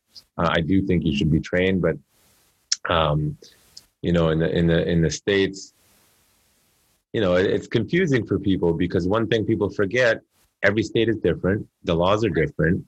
Um, some some a lot of times, like uh, the several of the mass shootings in Florida were totally on the government for not doing their jobs, you know, arresting the people when they were supposed to and and, doing on that, and then it just gets played played politics, you know. And I tell people, you know, as far as get guns and learn martial arts, what happens if shit hits the fan? And I actually use COVID as an example. I'm like, you see how crazy people acted with this. It is a pandemic, but you weren't seeing people drop dead in the streets. So imagine if something actually went out there that was dropping bodies left, right, and center, or an actual war broke out. What are you going to do then? You're screwed, and now your your lineage, your family, you know, if you're into evolution, you're into whatever, but your ability to pass on your family is gone now because you screwed up and didn't prepare for the proper future. You know, same thing here. The police don't, you know, get enough training at all. And, and so it's like, they're like, leave it to the trained professionals. I'm like, well, most of them are not. you, know, you know what? It, it, it, let's start out with with the academy. When most police officers go to the academy, it's you know 24 to 26 weeks. As far as defensive tactics go, and now I have friends, guys I work with, who actually teach in the academy defensive tactics. Yeah. In New York State, and probably most states, it's all about liability. It's not Mm. about our safety. Yeah. They're teaching uh, wrist locks and controls that way. In my 23 years as a police officer, I've never used a wrist lock on anyone because it's you know, Yeah. I mean, it's ridiculous. You know, you get somebody who's double jointed, or even worse, and this has happened. You get somebody on PCP or bath salts. Good luck in trying to get a wrist control on them and trying to control them that way. It doesn't work. It doesn't work. And this is in, you know, I just remember being in the academy and seeing some of the guys in, you know, you know, I, you know, I had the boxing experience. I had some martial arts experience. I'm seeing some of our guys who've never been in a street fight in their lives, and they're trying to learn these techniques or just learning to fight. Period. You know, I I just don't think a lot of guys are prepared for what can happen out there. And somebody doesn't, if somebody resists you, now you get you get conditioned to okay, you're under arrest or put your hands behind your back, and you're you get conditioned that people are going to do that. Well, when people start saying, no, I'm not going to put my hands behind my back, or fuck you, I'm not going to jail today. Yeah. Just puts people in a, in a situation where fear can easily take over. We don't get enough training, and you know, I always wanted to just. I enjoy having police officers as students because I they want to be there. Yeah. You know, to teach in the academy, these guys all have to be there. It's just part of the curriculum. They have to take it. But you know, the police officers who want to learn more, you know, who really do care about their safety and and and, and you know want to be prepared. And I always enjoy teaching police officers because we need the, this we need this training more than anyone else. Yeah. Because we are going to be fighting with people. We are going to have people tell us, I am not going back to jail. I will die before I go back to jail. You're going to have people pulling weapons on you. You're going to have people fighting with you. Now, in this day and age, it's not such a big thing to start a fight and start beating the shit out of a police officer. It's, I'm watching it happen all the time. which is insane. It's just crazy. People don't have respect anymore for the police. Yeah. And, you know, it's media driven, it's po- po- politics. And, you know, so yes, we need more training. And you know what? I've told any of the guys I work with or anybody in general in law enforcement, hey, I don't care about the money. Just let's train. Let's let's go over some techniques. Let's go over tactics because we need we need the training. As a- You know, it, it it hurts me personally. Hurts me when I see police officers getting hurt. Or I'm watching a video. I was watching a video a couple days ago of a police officer on the ground mounted, and this guy just keeps beating the shit out of him while people are filming it, cheering. Yeah. I think I saw that. Yeah. yeah. South Carolina a couple nights ago, and I'm just sitting there thinking, why why didn't he just try to buck him and roll him? He obviously he doesn't know the technique, Yeah. But simple things like that. This guy's on top of him. He's mounted and he's taking a beating, and he's getting and he ended up getting uh, airlifted to the hospital from a helicopter after the beating. And people are not helping. People are sitting there cheering and filming and cheering and, and, and egging this guy on to hurt the police officer. This guy's got no backup. And you know, so for me personally, I, yeah, we definitely need more training. You know, you can we can learn all the de-escalation things we want. And you know, believe me, I've always said I get paid the same whether somebody goes down easy or they go down hard. I want to take easy all day. I'll try to talk someone down and de-escalate a situation. Yeah. But sometimes it's just it's not an option, and you have to be prepared for what's going to happen next. Oh yeah, you know, like that actually brings up a point about uh, mental health. You know, I'm both personally and and friends and family dealing with mental health and a psychology background again. Like I've, I'm starting to see like the society.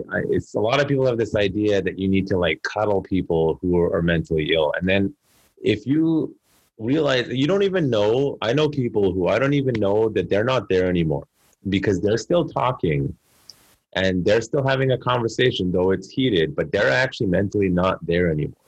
And the de-escalation tactics often will only work if a you're someone like uh, that Rich boss guy who's just like a natural, like calm, like just has it that like one in a, a million type uh, uh, negotiator, uh, which is a skill that I, I just don't think you can ultimately learn too much. It's some people have it, some people don't, right? Unless you really know them, you're not calming them down, especially if they already have animosity towards you in a uniform, right? Right. And and people have gotten this idea, you know, no, don't treat them like you know animals like they used to in like the 50s just because they're mentally ill. But I'm sorry, they're not there right now, and a conversation is not we're gonna, is not going to work. And, and and if you're an officer, you can't, you don't know them, you don't know what's their their triggers and what's their keywords. You don't really have time to risk your life or theirs because Right. they're not there anymore and and it, the, the public needs to be aware but they're trying to protect like i saw the psychology field it's gone so far la la land that it's like we in vancouver in whenever they closed it down they closed the mental hospital. Where are they all? Now they're all on the streets right? And people were still trying to sell this bullshit that everyone on the streets is just running away from home like it was in the 60s 70s and 80s but it's like not like that anymore.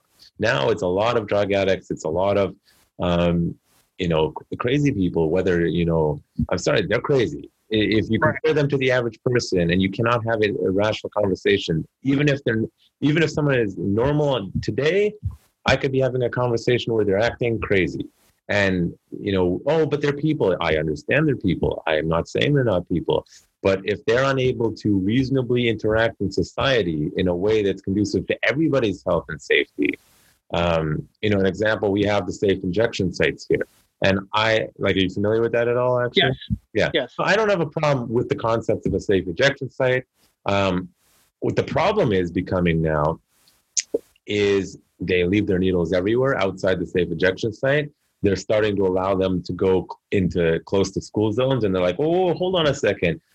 We legalized marijuana and you had a rule that the marijuana stores cannot be within x amount of uh, place of the uh, school zones but you're going to put a safe injection site right up the block from like what is wrong with you people? And, and you know this is this whole like this is where I think on the right, the whole like safe injection sites are stupid. Well, research says otherwise, but it's the implementation Right. of how you do it that is the problem, right? And and because what they'll do is they'll always put it where the the drug addicts are hanging out. Well, first of all, society doesn't want them there.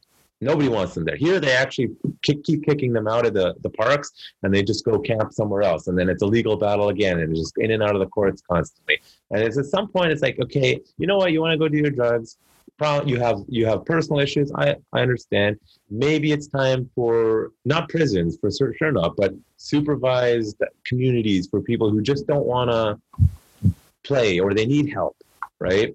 And you know, it's just a theory, but it's just like this. It's the conflicting ideas. You know, you get one that's drugs are bad outright, and then you get one that's like they're people, let them be people. It's like yeah, but there's there's this middle ground, and so in, when it comes to interacting with a violent person who could be on drugs or could be mentally unstable, the de-escalation tactics, I'm sorry, they're not they're not really an option there, right? And if they're on drugs, they're not really an option there.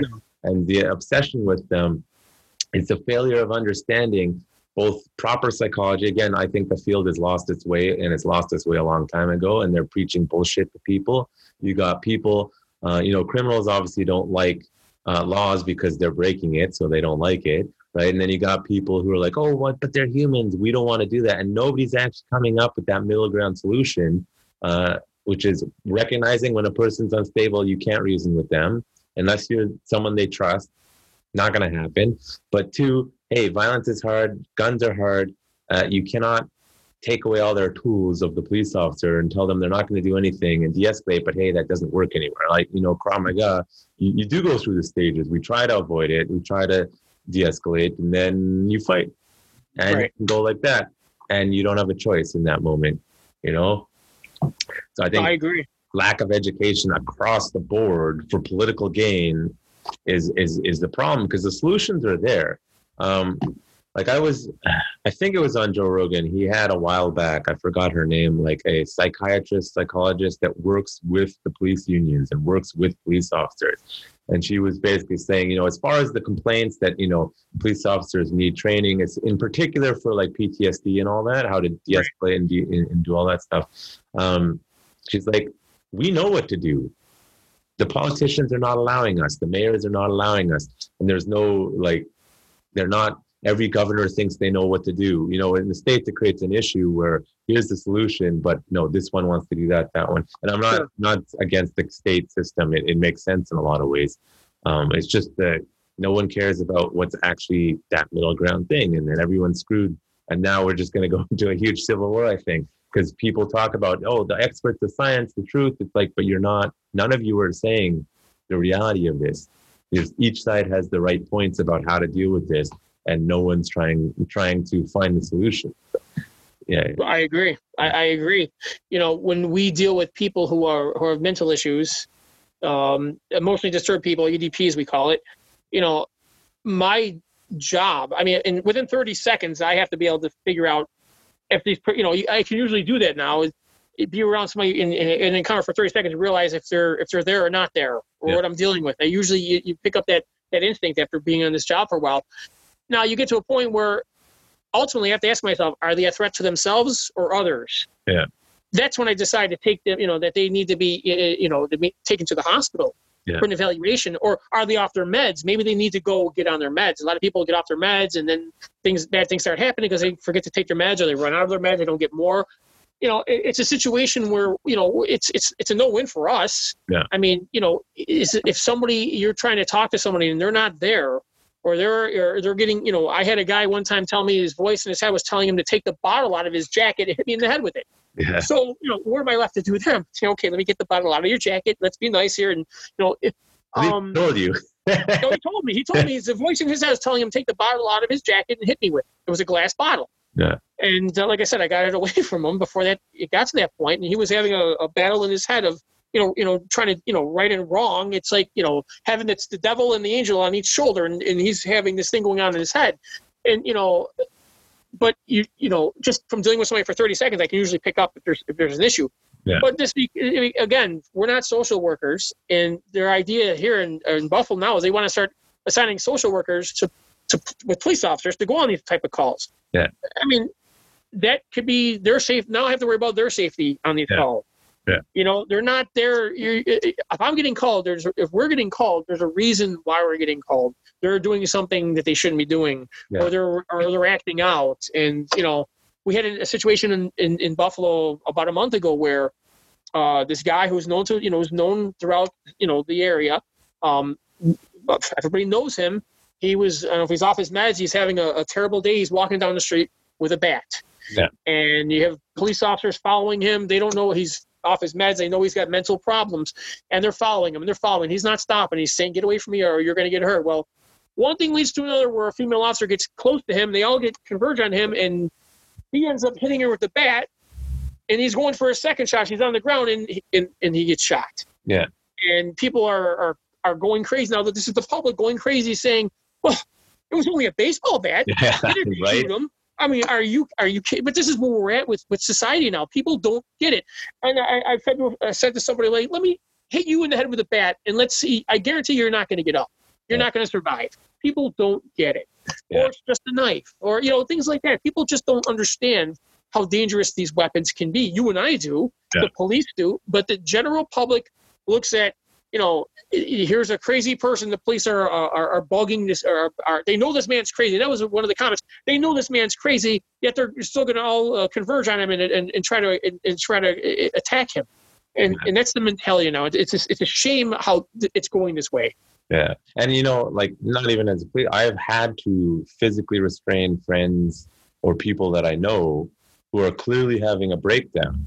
And to someone just watching casually, it can look like you're attacking them, but it's like, no, the only way I can do this is to restrain them quite forcefully. You know, like I'm not punching them. You just right. bear hugs in a specific way. I'm protecting my groin because I know the counter is.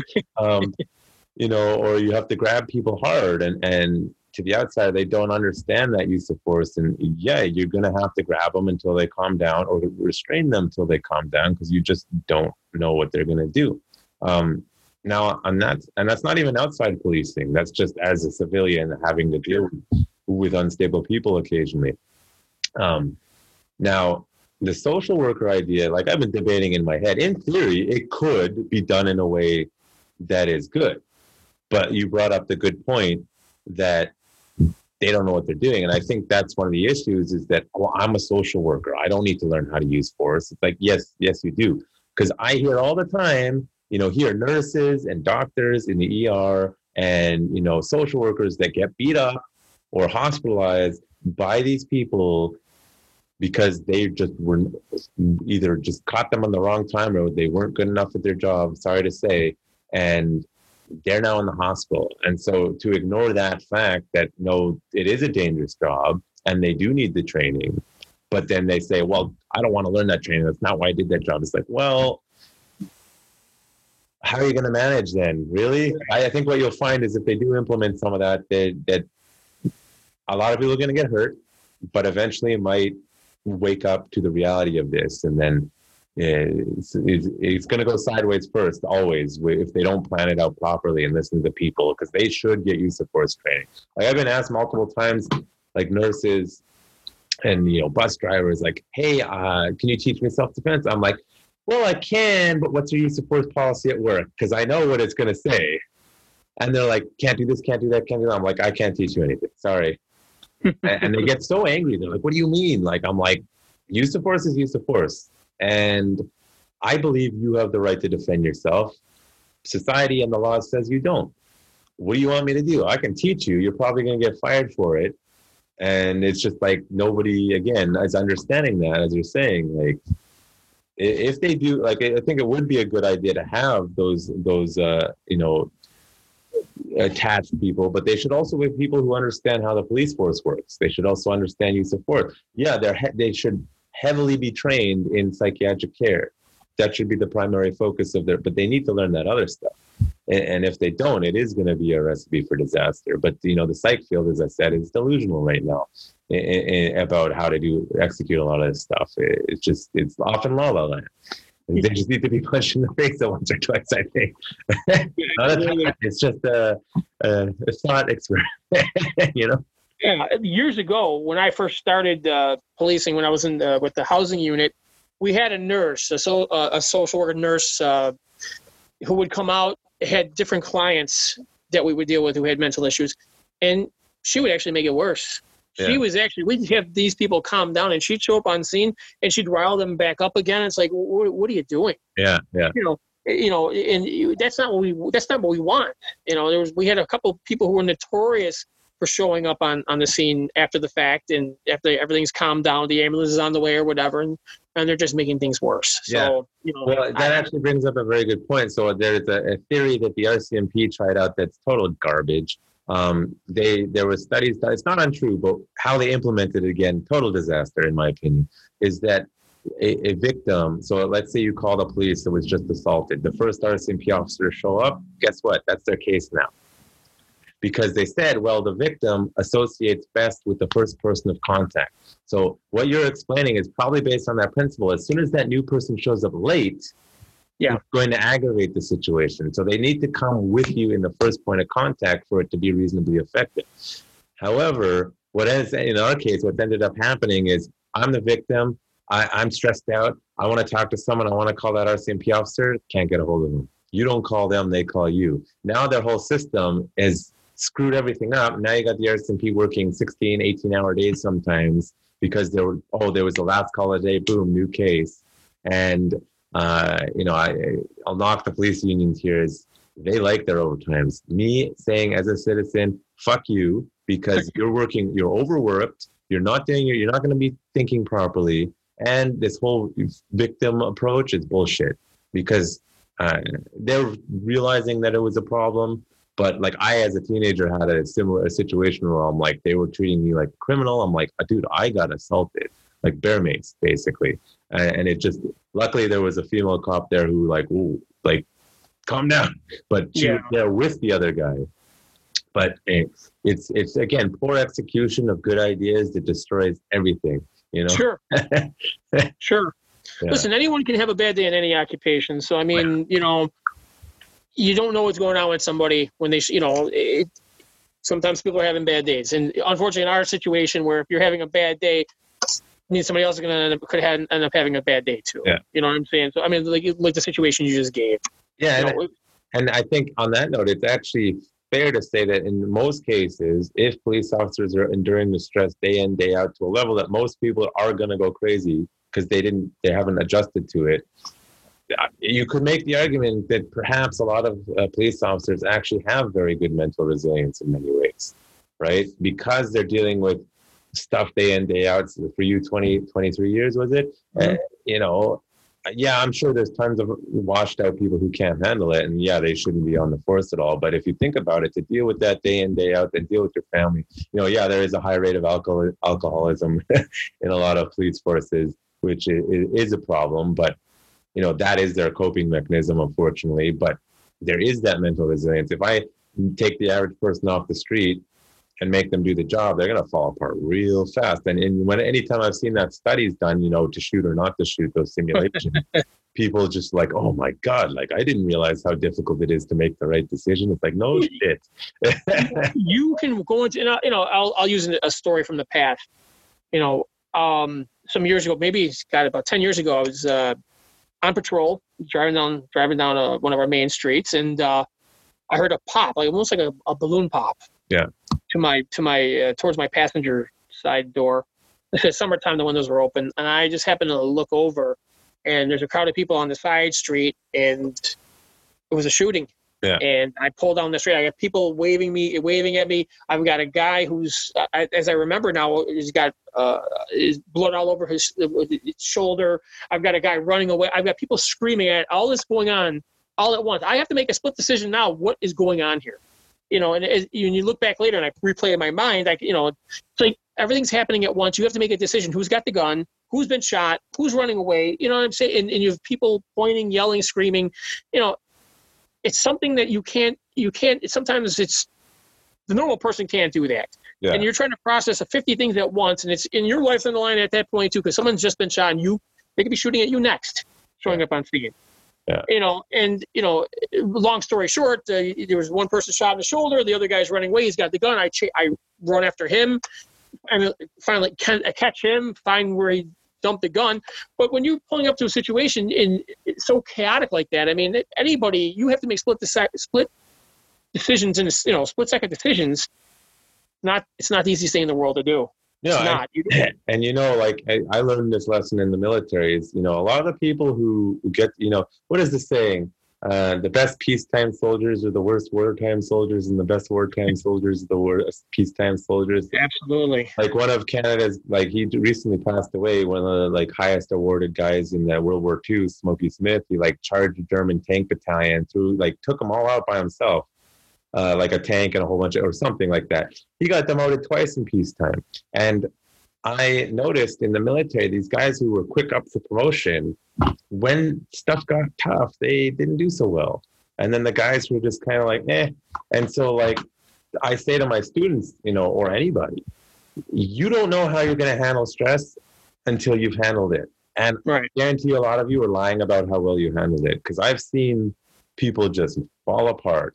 And I, I don't know why. It makes no sense. I happen under like real stress, happen to be one of these people that's just like, boom, everything is clear. Here's what we got to do. This is what we're doing. That's your training as well, though. Too. Well, even before that, it, it actually, I have very little explanation as to why that is. You know, I, grew up in a pretty good home. No violence, no no drug or alcohol issues, like nothing like that. I was a pretty good kid. I, again, I think some people just have it, and some people can learn it.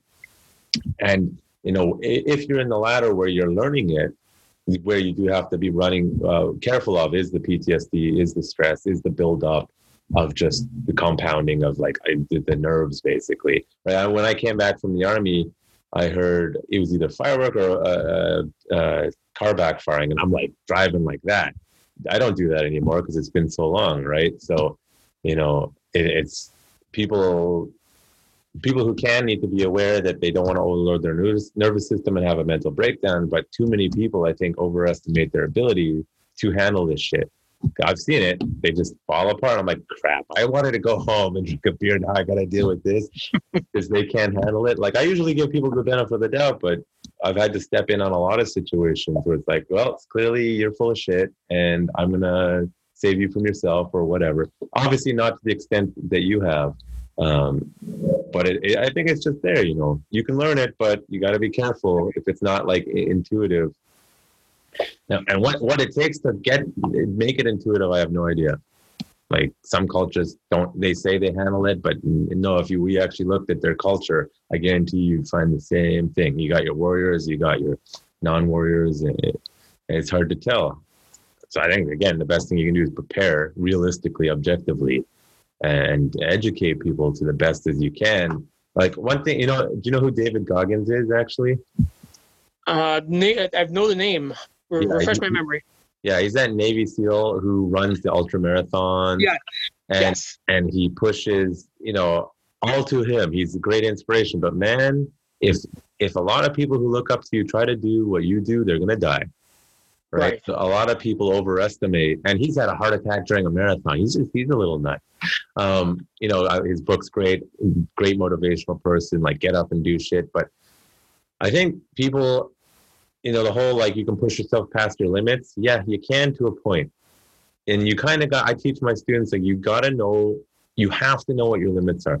Now, the the the special force uh, saying that most people are only at the 30% is true, especially nowadays because they've never pushed themselves. Right. I know I would never make it into special forces. Like I can barely do like in the Israeli the test at the time. I, am actually probably more capable of it now because I'm in better shape. But uh, I know like that stuff, like what my friends could do in Black Ops, I would die. Like I would die, and I have no delusions about my physical capabilities. Um, and that's really what I like to teach is you need to know your limits. You have to. Some of you are going to have higher limits than other people. You know, the Krav Maga mentality, always fight through. Absolutely. Don't give up. Keep fighting. Be aggressive. But if you're that little shitty kid that just, I'm a tough guy, I do Krav Maga, and it's like, dude, there's a 200 pound guy who works out every day and can fight. I'm sorry, your Krav Maga is going to probably get you in trouble. right. You know, and the same goes for you know a lot of people who want to be cops and then they actually do it and then they they overestimate what they're capable of. Uh, and the and the public too have completed as we've discussed have have zero knowledge. Uh, what are your thoughts on that kind of like the limits knowing your limits training past your limits? Because you know it's a double-edged sword i think. Oh it, it definitely is. You know i think anyone who gets into policing i mean obviously the majority of people i know have got into it because they you know obviously you want to serve a community and you know it's it's not a bad it's it wasn't a bad job yeah. not long ago but you know I, I, mean are there people out there who become police officers that probably shouldn't be police officers of course of course like anything else in life you know you have those you have people out there like that now it doesn't mean these people are, are the same people who you know who go out there and want to be malicious and want to you know go and and go after certain groups of people or they're hateful. You know, some people are just more geared for the job than others. Yeah. You know, and like I said, I mean, on my, some of my calls, like I said, in all my years, I, you know, I've never worried about somebody overdoing it. I've always worried about some people underdoing it, yeah. not doing enough, not having my back, not uh, you know, being left hanging out to dry because they don't have the same mentality as I have or the same capabilities in a, in a in a situation in a life and death situation. You know what I mean? They're not trained the way you know we train with Krav, or you know, or, or do their own training on their own. You know what I mean? Just you know, being proficient with with with with the job. Yeah. And I've always felt like you know I have to stay in shape for this job. These kids are getting bigger and stronger and faster, and you know, I'm not getting any younger. Yeah. So you know, I always wanted to be in shape to to be able to you know if be, be able to go home at night. Yeah. You know what I mean? And uh, but not everyone shares those same you know that's the same mentality. Some people it's just the job. Yeah. And you know what? Some and they're lucky enough, a lot of them, not to have to encounter some in, some bad things in their careers. And there's there's police officers like that out there who, you know, just get lucky and they're- they're not in, involved with some, you know, life and death situations or you know, or they work in a department that's, that's quieter. You know, there's not a lot going on. You know, it can happen anywhere, but a lot of you know, a lot of different suburban departments maybe, you know, th- you're not having the same issues that go on in, in the inner cities. Yeah. you know so but I, like i said the job isn't for everyone. That that's for sure. Not everyone can be a police officer. Some people don't have the that that you know the capabilities of of of, of articulation. Yeah. or of de-escalation or being able to talk to people. You know half of our job is like is you know i half our job is communication Yeah. you know i can talk to somebody. I, I i feel like i can talk most people down if they're angry or upset or you know whatever it may be. You you know use your communication skills like, to calm situations down. Not everything's going to be a fight. I don't want it to be a fight. Like i said before i get paid the same either way whether you know they it's easy or hard. I take easy all day. Yeah. you know some people just want to vent and you just have to sometimes listen. I mean you're you're a little of everything. You're a social worker. You're a, you know you're a shoulder to cry on. You know you're a little of everything to people and uh, and I think people have, have forgotten that about police officers. You know, they just look at you know they see the incidents on TV where someone's getting shot and not knowing the whole situation and jumping to conclusions about everything. I mean, it's just it's it, it, it's become ridiculous. Yeah. You know, Yeah. it just makes us all we're all a bunch of goons, racist goons who are out there with you know pitchforks and, and burning crosses, which is it's nowhere near being reality. Like I said, I, I've been a police officer this long. It, I can, on my hand, probably count a few people. I thought to myself, they definitely shouldn't have the job because they could be a problem. Yeah. You know, but nothing done in front of me, but just maybe attitudes. Yeah. You know what I mean? And then people say, well, they're doing things you should you should stop them. Well, me personally, no one's ever done anything in my presence that that I would say, you know, cut the shit or Yeah. that I'm you know I'm not going to stand for that. You know, again, on my calls with some of my guys, we've talked afterwards about it, about the call, like what could we have done differently? How could we have handled things differently? I've always, after a call, you know, in my head, did I handle that right? Did I say the right things? Could I have said this differently? Was I being completely safe? Did I notice this uh, person walking up to the side of me quick enough? You always replay things in your head, you know, how, what you could do differently to improve. And you know, I used to watch cops on TV, and I, I, I couldn't enjoy it. I'd have to critique everything that goes on in there because this is what you do. You know, you you you know, I could have done it that way, or he should have said this, or he should have done that, or you know, you, you do that. You just because you you want to become more proficient and more safe, and, and do a better job. And that's the way I've always felt about about the job. You know what I mean? Yeah, you, You know, know, it wasn't- actually, uh, like actually, I just just thought of this. Like, yeah, cops is basically canceled now because of the culture. But It's ridiculous. yeah, now that a lot of people have body cams, like police officers, bring it back internally because what you just Yeah. said is actually a really like like you would watch a fight. You're watching the fights, watching their videos. Like, have the videos available. I mean, I know there's some protectionism at the higher level, but that No, we can watch our body cams. We can watch incidents in our body cam. We can't obviously we can't delete them. Yeah. But, you know, and I've done that. I've watched incidents back on the body cam, you know, to see what, what you know, to just watch what happened, to see how how everything went around me. Just to, like I said, you you try to critique yourself Yeah. because you want to be better, you want to be safer, you want to be smarter, and there's nothing, there's absolutely nothing wrong with that.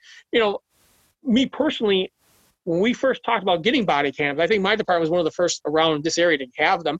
Yeah. My biggest fear was it being on while I'm on the phone with my wife or on a personal call in the car, and that they can hear, you know, they can watch this back and hear what I'm saying. Or if a certain lieutenant got on the radio and said something, you get that fucking Yeah. asshole, and if the, the body cam is on, Yeah. Eh, you know, it, that, that's it was my biggest fear. Not actually having on during calls. No, it's actually it's it's a great tool to have because it can get you out of trouble. And like I said, and you can refer back to that.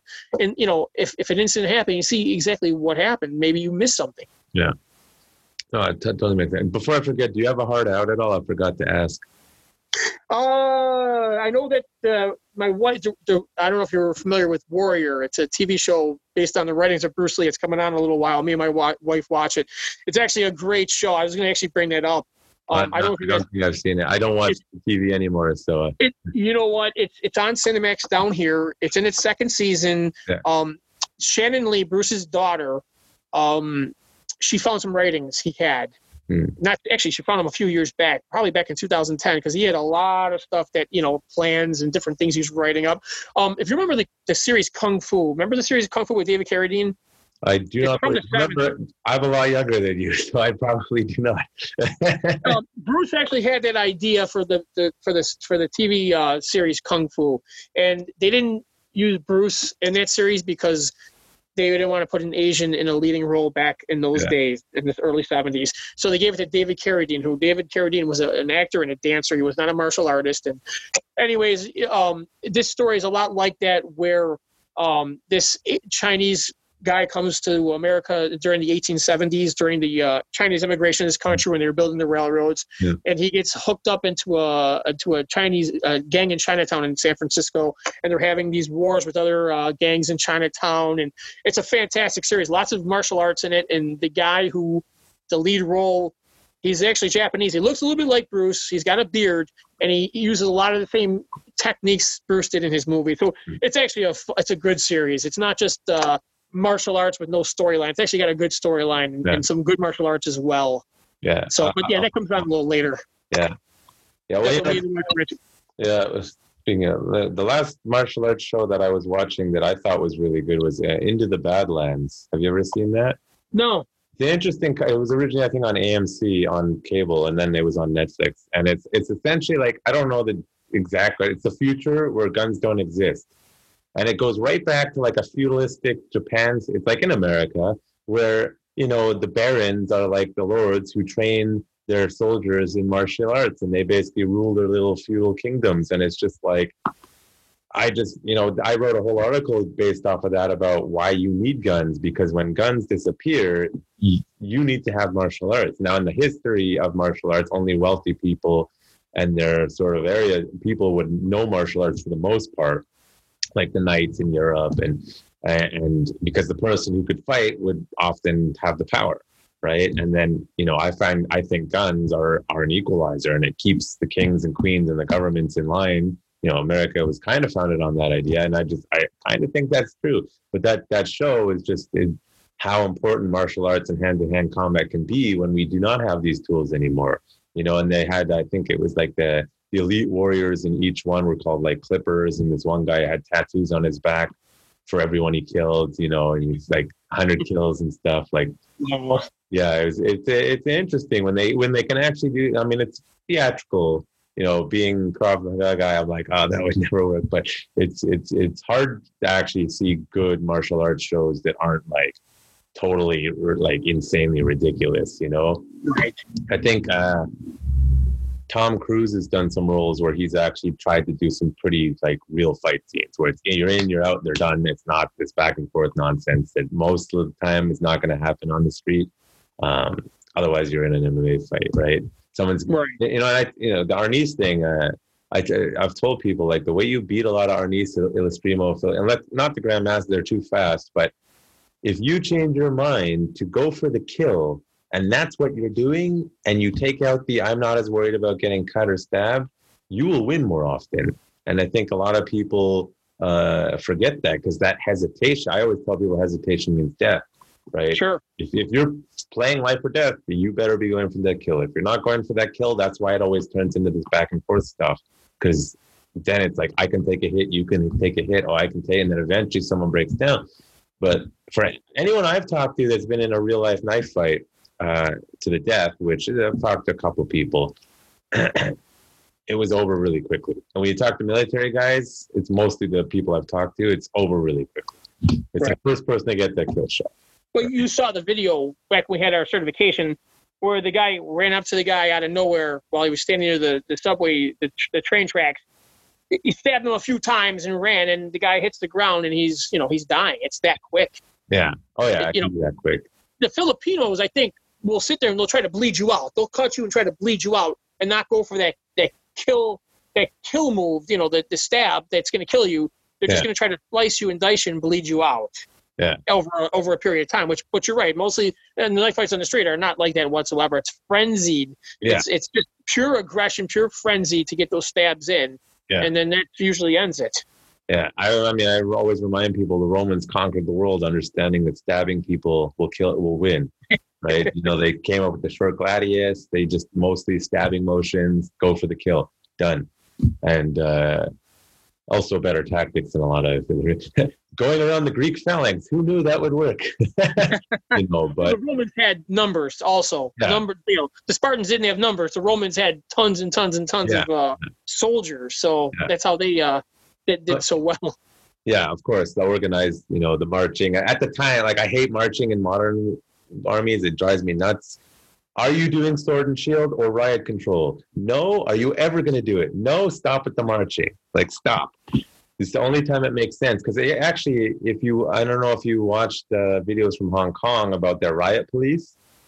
Uh, you know, they're cracking down on the protests. I was actually disappointed because I'm like, I would have thought the police there would be like super hardcore trained, and here I see them as individuals with the riot shields getting it back and forth. I'm like, I'm disappointed with China. Come on now, where's your Yeah. where's your hardcore training? Because that's the actual time it would be necessary. And I was And look, it was so chaotic. It was ridiculous. It was Yeah. chaotic. so obviously they weren't properly trained. They probably just been chilling the whole time, and all of a sudden now, you know, uh, China's a disaster. Quite frankly, Yeah. get censored for saying that, but you know, it's uh, what was it? Something got pulled recently. Oh, I was I was watching. There's a show on Netflix called Away, um, about the astronauts going to Mars. Did you ever get a chance to see that? No. No. They kind of do a big fuck you to China in the show by the way they wrote it. I mean, it's like international team of astronauts go to Mars, right? You got the American, who's a woman. They're pu- they're pushing some left wing ideals, and I'm like, you know what? It's not so bad because the writing's pretty good, so I can tolerate it. But at the end, they basically the Chinese astronaut basically like big middle finger to China. No season two now, and I'm like, huh? I wonder why. I guarantee you, China told them. I swear to God, if Netflix you do that, we're gonna come after you, right? And now I'm just like, this this nonsense with China and not being able to criticize them even internationally now. Like now, it doesn't matter what citizenship you are. If you criticize them outside of China and you're in China, they'll arrest you. They've changed Yeah. the law.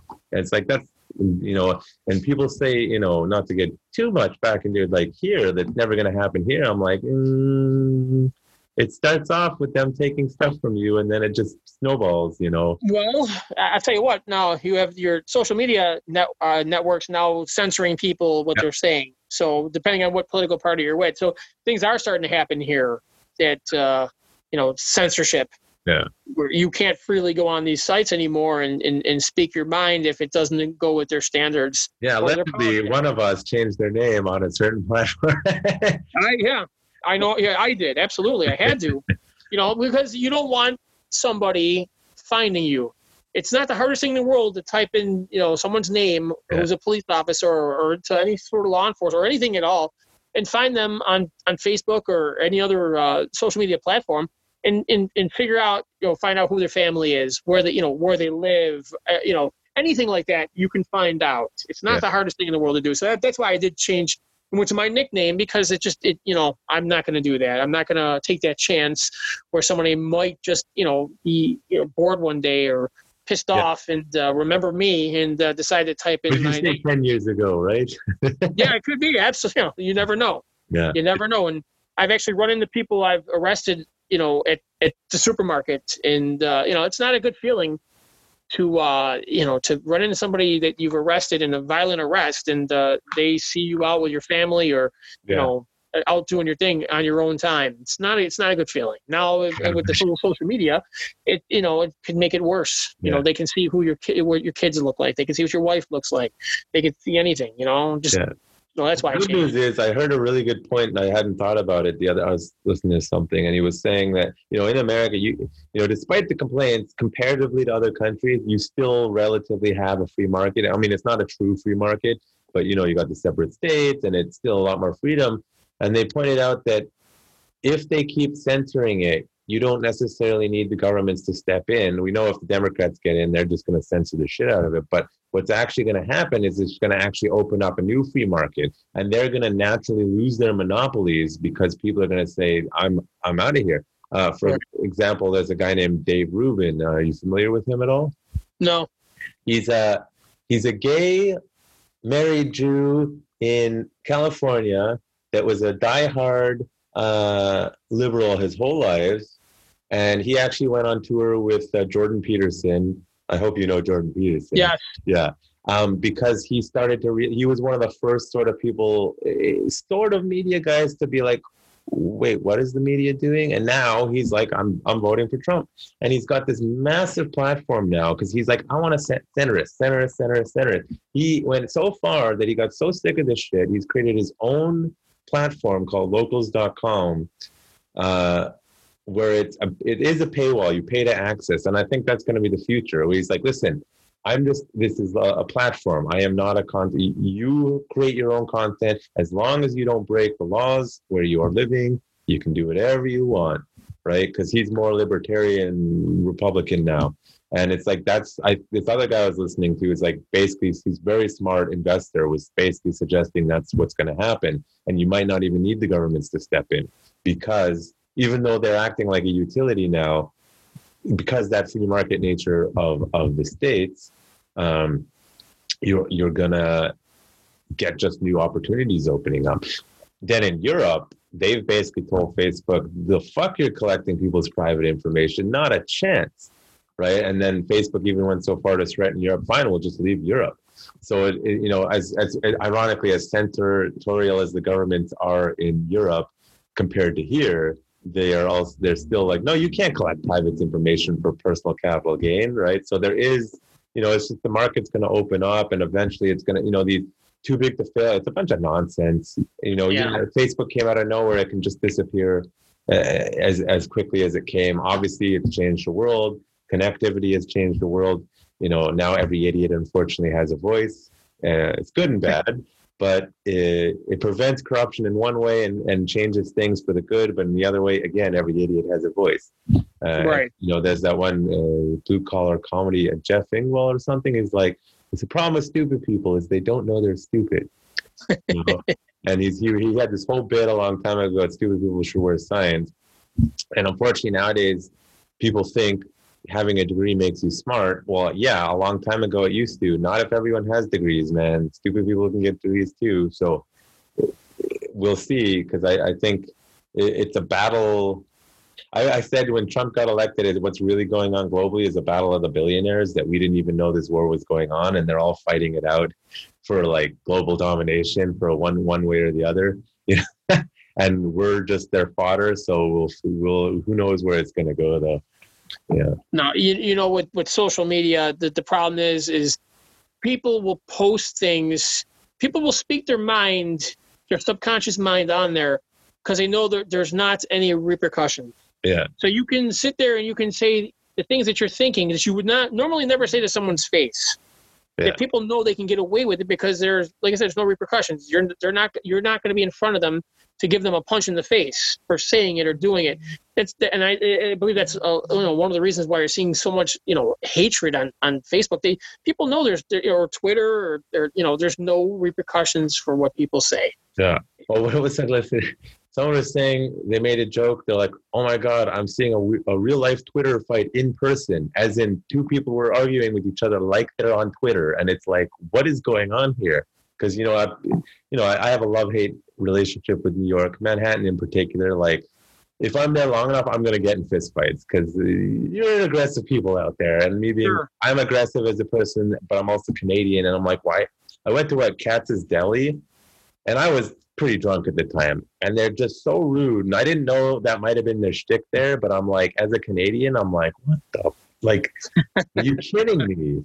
Um, but I think it, I find it weird that you don't see that more in in like New York, where again, violence is a little bit more culturally norm than say on the West Coast, and, and yet it's still like going getting out of control. Even still, it just it's mind boggling to me. Yeah, you know it, it's pretty crazy.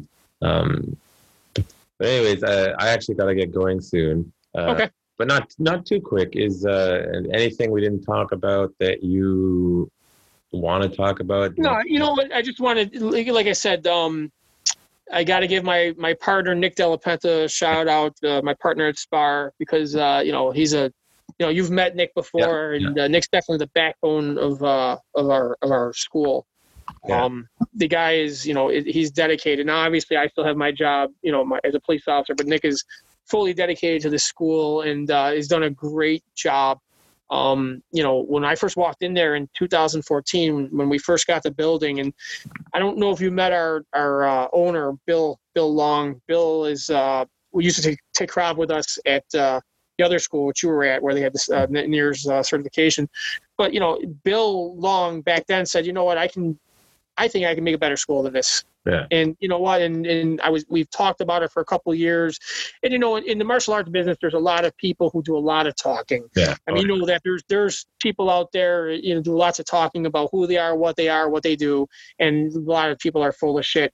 And I had just met Bill um, the one time, you know, and I met Nick a couple times. Nick was saying, "We want to get this school going. We want to get this school. We want you to teach." And I had my certification from Nir from 2011, Yeah. and I was like, "Yeah, yeah, yeah, sure, sure, sure." And sure enough, in 2014, I walked in into our school, and it looked like it was a, a bomb had hit the place. Yeah. It, I'm like, "This is going to be a school," and that was in August of 2014, and by October of 2015, it was probably one of the you know prime martial arts schools in North America.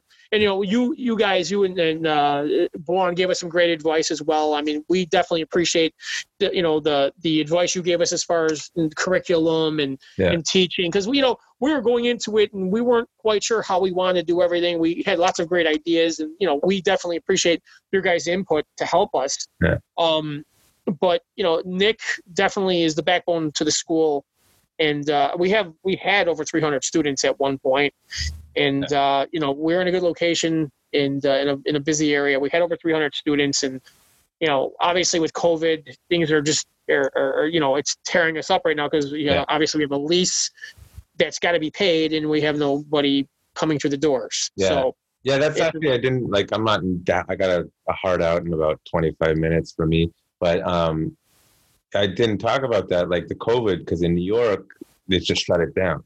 No. Now, like here in B, I've been very lucky in BC because they are being. Even though I get tired of seeing the damn daily announcements of how many people have COVID, I'm like, dude, how many people have died? None this week. Fuck off. Yeah. But they've been reasonable here in that you know our case they they opened it up not as quick as i'd like but like i've been running my classes regularly like there is a capacity limit but so, someone in the martial arts community said like you know you want to talk about bubbles martial artists pretty much hang out in their bubbles and you know especially in the jiu-jitsu community and it, it's you know we haven't really had a ma- major problem here so they kind i mean uh, people here are still freaking out like lunatics but we're pretty much back to normal. Mask wearing has become more or less the norm. Other than that, eh, not there's some arbitrary shit like no selling liquor at, at, at stores, you know, at the restaurants after 10 p.m. And like that makes no sense. what's that got to do with anything You know, well, they, I don't know what they were thinking. I think it actually the spike we're seeing is because now everyone's just having house parties again, and it's like that's probably not a good idea, guys. no And so, you know, but uh, most of like, we've been fortunate to get back. And at first, people were very hesitant. Most of my students come back, and I've been accepting new students up to the capacity that I'm allowed to have. Um, so I can't imagine. I would probably be going nuts if I was in your position, like just Well- you know, nuts. we've been we've been close since March, and Yeah. um, we don't know. You know, and I was just talking to Nick a little bit earlier today, and even to hold pads, we can't do it. Yeah. They'll come in and they'll, they'll the the county we live in gets wind of it, and they'll come in and they'll they'll close you up. Yeah. And you know we can't do anything, and Yeah. it's very frustrating because you know we there's not an income coming in and people aren't training. And i run into people I, you know i've talked to lots of people like we really want to get back to training. Um, you know and we can't go so far as to just have hold pads for people Yeah. or you know or just have them show up to do non-contact um, movement. But, but then again that doesn't work for prop you know that. We can't do that. I mean it's not a Tae Bo class. You know it, we there's got to be physical contact. Yeah, you know i don't know what's going to happen it's uh, our governor is um nuts. I'm an outsider. I think he's crazy. he is crazy. I mean, an example: you can have your restaurant open. You have to wear a mask in the restaurant. When you sit down, you can take the mask off. Yeah. You're safe then. The virus isn't going to get you while you're eating. However, if you get up to go to the bathroom, you got to put the mask back on. And when you leave the restaurant, you have to put the mask back on. Yeah. The virus will not bother you while you have the mask off while you're sitting. However, if you stand, you're in trouble. Yeah. It just doesn't make sense. Well, it got- it doesn't make crazy. It's politicized. It's you know. it's ridiculous. I A did. bar can um, only a, a bar can only be open and serve uh, uh, dinners. So you can't go to a bar and order chicken wings, which is our big delicacy here. This is a, we invent a chicken wings don't count as as, as a dinner, or it, it it counts as a you know a, a snack, and it doesn't. It, it, so you can't be open as a bar unless you're serving dinners. Oh yeah. You can't serve chicken wings. It's just it's become outrageous, Yeah. and with all these rules. It, it, becomes very frustrating because like okay what is what is really going on here? I mean and you're not going to let places open yet you're expecting them to you know to pay your their taxes their business taxes. You're expecting them to pay their rents their more you know uh, you know their leases. It's become ridiculous. Yeah. and uh, I, I don't know wh- what the end is here. Are we, if we're waiting for a vaccine which many people probably aren't going to take anyways we could, we could be silly. We, we could be close for we could be close uh, for over a year uh, i- into next year, and I- don't see where the end comes. Europe is going through a second wave now. I have friends and relatives in, in Italy, and I now obviously I don't know if you know I'm a soccer fan, so I, I watch Italian soccer, and I know that for a fact that most of these players are now testing positive for COVID because they get tested constantly. Yeah. Cristiano Ronaldo is a good example. Everyone knows who Cristiano Ronaldo is. He tested positive for COVID. He's tested positive a couple of times, but he's asymptomatic. Yeah. He has no symptoms whatsoever. So he's isolating, and all these players are isolating and they have those symptoms. Yeah. Um. So it could easily be going around. We could all maybe have it, and we wouldn't know because we're not having symptoms unless we get tested. Oh, probably. And Italy was locked down for over three months, over 90 days, where you couldn't leave your houses. You can only leave your houses at certain times to get supplies and to get food. The military and the police are patrolling the streets, and you cannot leave. People are on their balconies dancing, doing their thing, trying to pass the time, but they're in complete and total lockdown for three months. Now it's coming back again. Yeah. So when when these politicians are pointing fingers like you didn't do enough, you didn't do, you know what? Italy did everything they could, and look what's happening there. It's happening all over again, a second wave. So I don't. on its third lockdown. It's, it's, it's- I don't understand it because I don't understand Israel's mentality. Oh, I kind of do. I think it's to do with the religious ideology of life is precious, but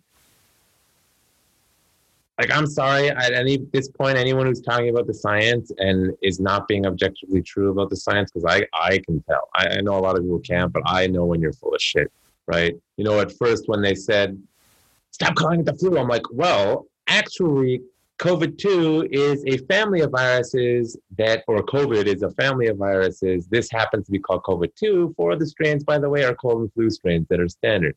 So if you want to call it a cousin of a flu, I guess, but it's going to in some ways be similar, as in they can come out with the vaccine all they want. It's going to still be like a, a, a regular flu vaccine every year. It's, it's Which not usually gonna- don't work anyways. it's not people don't understand the difference okay if we have a vaccine for polio that's because polio is not an rna based virus you can use the vaccine and wipe that out pretty good you can get your what's herd immunity is a thing Uh, in those cases it's usually you need a 95% herd immunity which is what they based off of this they basically said normally we need a high herd immunity and then it, but this is an RNA based virus, so not really. And they're just, you get scientists saying, well, you probably need less than 60%. It could even be lower than that, and most of us probably have it. The fact bodies are not dropping dead left, right, and center should be all people need to realize oh, this was, it's a real thing, and it's happened. They didn't know what to do with it, but it's all because of one asshole professor in, I think, Oxford that released that bullshit study that all the, that was debunked by peer review two weeks later, but it was too late all the politicians and all the publics had jumped on. They could have easily have not said shit, and we would have just thought it was a bad flu year. Yeah. Right. Sure. And no- one would have known the damn difference. In saying that to a lot of people, it's like, how dare you? You don't understand science. I'm like, you want to sit down and have a discussion about this? I'm going to own you. I'm not an expert. I'm not. A, I don't practice for a living. I know what I'm talking about. I listen to people who are not in mainstream media who have done in-depth research on this shit. I understand how science works. I understand scientific method. I've actually gotten arguments with people. Most people think scientific method is a process of science that I have an idea and I want to prove it right. Nope. It's I have an idea, I want to prove it right or wrong. Both answers are acceptable in proper science. That's Sure. not what people are doing nowadays. They are pushing because who's paying the bills? What's the politics behind it? Oh, you're a scientist. Who are you really going to tell the truth? because we've seen what happens on university campuses on the politic front. Most of you behind scenes will tell people like Jordan Peterson, thank you for doing what we're doing, but you won't come out publicly. You're all cowards. I'm sorry. You're not Yeah. people. You don't know how to talk to people. Most of a lot of them are probably autistic. And I don't know if you, you're familiar with dealing with autistic people. They don't get jokes very well, right? They're very literal. Yeah. And, uh, you know, they, this is how it has to be. And then it's like, no, man, life is nuanced. Life is not black and white. You got, and then True. just craziness of everyone just completely bastardizing science. Yes, there is a huge problem with scientific illiteracy across the globe, not just in America. Because I talk to people here who don't know shit about science at all, and they think they do, right? And, and then I also have friends who are very educated, should understand better, and they, you know, get in uh, Facebook arguments. And I've, hey, like, you want to go sit, like pre-COVID? You want to sit down? I'll buy you a coffee. Let's have a discussion for face to face. Nope. I'm like, oh, I guess you don't really want to have a real discussion. Yeah. Then you know, you know, and to add the icing on the cake on all this, um, you know, I've gotten, I get uh, a doctor, Dr. Mercola, who I follow, who he's, uh, you know, a naturopath. You know, he's good with diets and anti-cancer uh, prevention stuff like that. And he wrote a, uh, a story. I mean, we don't wear masks for the flu during flu season. Yeah. Because masks usually don't work. Um, this virus is, I, I believe, it's like 0.03 microns in size. Well, the N95 mask will only catch things to 0.6 microns in size. So this is small enough to penetrate an N95 mask, and it's aerosolized. It's not just droplets; it's in the air. Yeah. So all these masks, people wearing, you know, N95s, bandanas, panties, whatever they want to wear on their face, it's not going to protect them. And listen, I'm if people want to wear masks, that's fine. I'll wear one when I need to, but I really, honestly, don't believe they work.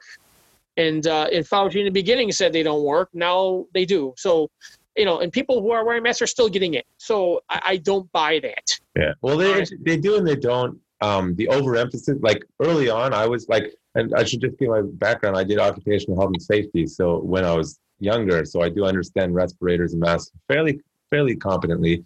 And you know, if it's a droplet, yeah, medical masks are going to prevent. You know, Right. um, even if they're not 100%, people need to stop with this 100% bullshit. Let's say in the beginning, when they were like, don't wear masks, they should have been saying wear masks initially. Sure. Because if you don't know what the virus is, you should Better be telling people, hey, it, it, take some precaution. Um, I think if you're a vulnerable person and you're going out, it might be a good idea because it could, even if it's a 10% reduction, that's probably good for you.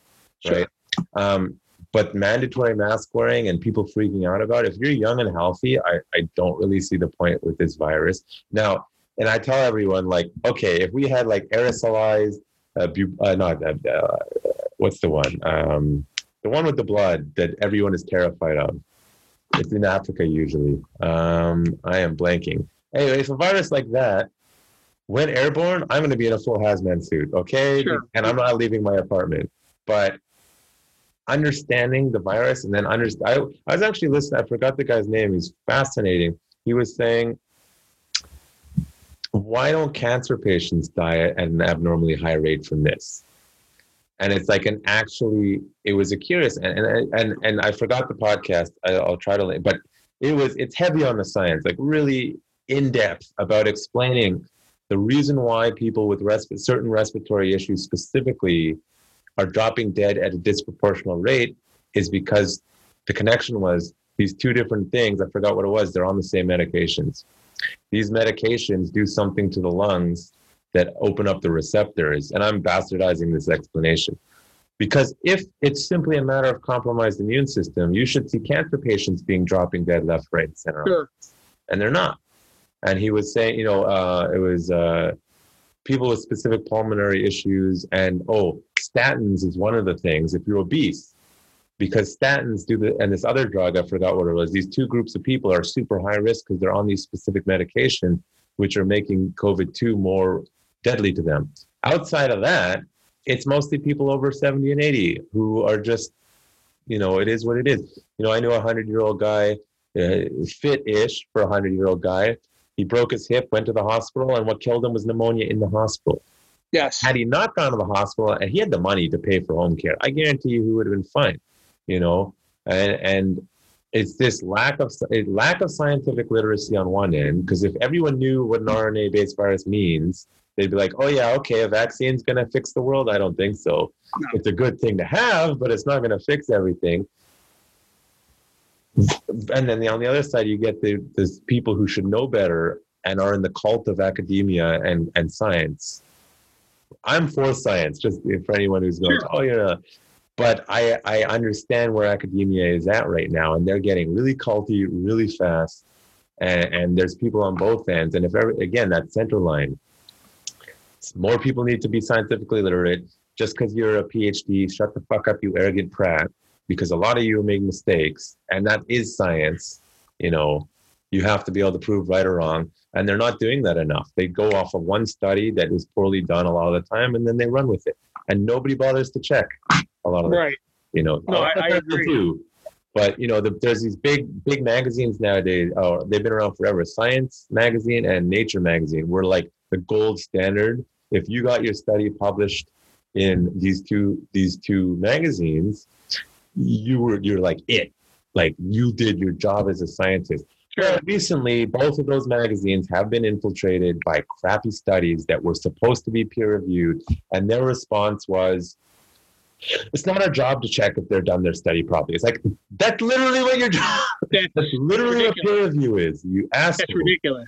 you know, and and so people are arrogant in thinking that they're infallible because they have a PhD. Okay, I know you just dedicated your whole life to something. We learned something new. Everything you knew for the last 20 years is now wrong. You need to update. So those people are not doing that. And then there's the other people who, whether they just don't understand, never learned, don't want to learn, don't understand science, and you got both sides panicking for complete bullshit reasons. And then people like me and you are stuck in the fucking middle. You're like, Right. Ah. Absolutely. And I, I believe there's agendas here. I wonder about these numbers of deaths. You know, there was talk about some of these people who, you know, might have been in a motorcycle accident and went to the hospital and died, but yet they, whatever they did their testing and they had COVID as well. So they list them as a COVID death. I mean, that's how ridiculous. Yeah. Well, numbers Elon Musk said it best. If you get bitten by a shark and die of a shark bite and you have COVID, you still died of a shark bite.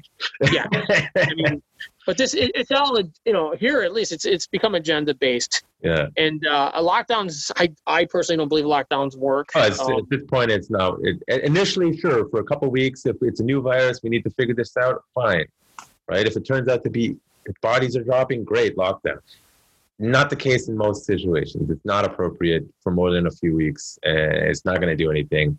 You'd have to lock everyone on the planet in their houses with airtight ventilators for like a year to eliminate a virus like this. So, uh, and it still may not work. and it's still not going to. See, in the meantime, you've just destroyed everything. So it's, uh, I mean, you get the fun job of being in the middle of it all in one of Yeah, the most fun fun. I might, you know, well, we we agree. Our our side agrees on it's not a very well run state right now, and in a very hated job right now in the, in the middle of this craziness.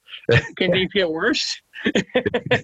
Yeah, I mean, really, I honestly can't believe. I, can things get worse? That's just the next question. I don't think it can. Honestly, I mean, with everything, the last few months have been just a bizarro world. If you know anything about Yeah. the Superman series, man, this has been bizarro world where everything's completely backwards. And Yeah. uh, Well, I mean, worst case scenario for America, it's civil war. Like, my hope is if it gets to that, it breaks up civilly. But you know, I, and I, I, listen to a lot of these intellectual people, and they're like, "Oh, you're gonna fight the government with your guns? Well, we'll just we have bombs." And I'm like, "Hey, you know, half the forces are from Texas, right?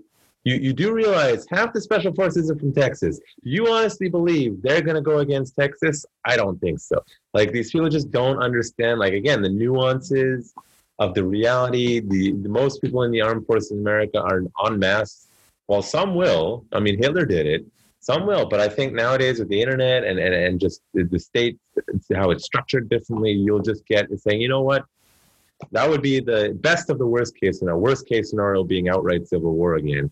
Um, but if you actually take, you know, uh, California and New York out of America, it's predominantly a center center right place like on on on mass and, and it seems like it's not because the media centers are on those in those two places but that that's kind of is you know people were saying florida's going to vote i see the polls florida's going to vote democrat i'm like no it's not And it's because you're failing to recognize the Cubans are and, and those groups, that block of Latinos, are not going to vote for anything remotely socialist. Not on a, not for like. They left. They left that uh, Cuba Yeah. for a reason. Yeah. So they're not going to vote, and the old people there are not going to vote left. And I really, you know, okay, it could hypothetically flip, but I I think it would be a stretch, right? So most of the country is center center right in all practical realities, right? But it's being twisted as if it's not because of, of perception and and, and, and all Well, that. it's the media. It's the Yeah. media trying to play things up. I mean, we, we see it every day. Yeah. And I mean, Um, in Canada, again, it's Toronto, Montreal are the power centers of the Canadian politics. And we make the joke sometimes, it's not a joke, it's quite appalling that sometimes our federal elections are decided before it even leaves Ontario, right? Right. At the BC, like, oh, our vote's going to make a difference. Well, no. And you know, the popular vote thing, people need to stop making that argument because it doesn't matter. That's not what your system is. And guess what? It's not what our system is. Because guess what? Trudeau lost the popular vote in Canada by a lot last time. Yeah. He still won. And is it upsetting? I think he's a scumbag. But I don't run around whining about the popular vote because that's not how the system works at all. They- They want to change. Here's the problem: that that the, the left especially wants to change the rules when they don't when they don't win. When it doesn't go in their favor, they want to change the rules. They had no problem with with the popular vote before. Yeah. Um, you know, and then when Trump wins through the electoral college, also no, we got to change it now. This thing's going on with the Supreme Court where they're putting this Amy Coney Barrett on, who's uh, very conservative. Yeah. And now they want to uh, make more Supreme Court justices. You Yeah. know, they want to start filling the courts. Yeah. Yeah, it's, it's ridiculous. If you don't get your way, I mean, hey, the rules are rules, and sometimes it's going to go in your favor, and sometimes it's not. But you don't change things around just because you lost, and that's the whole, uh, you know, uh, awards for every participation award mentality, where you think that you should win at everything. Sometimes you're not going to win, and you have to accept that you lost. Yeah. And they still don't accept the fact that Trump won four years ago, and we're still going through this. Yeah. So it's a shame. I hate being political. Like I, you know, just in my position as a police officer, I don't bring politics into my work. I mean, on the job itself, you don't. You don't do that. You deal with everybody the same way. I don't care, Democrat, Republican, whatever you are. It doesn't make a difference. Well, you know, um, it's funny. Like, obviously, I can't stop high. It's my thing.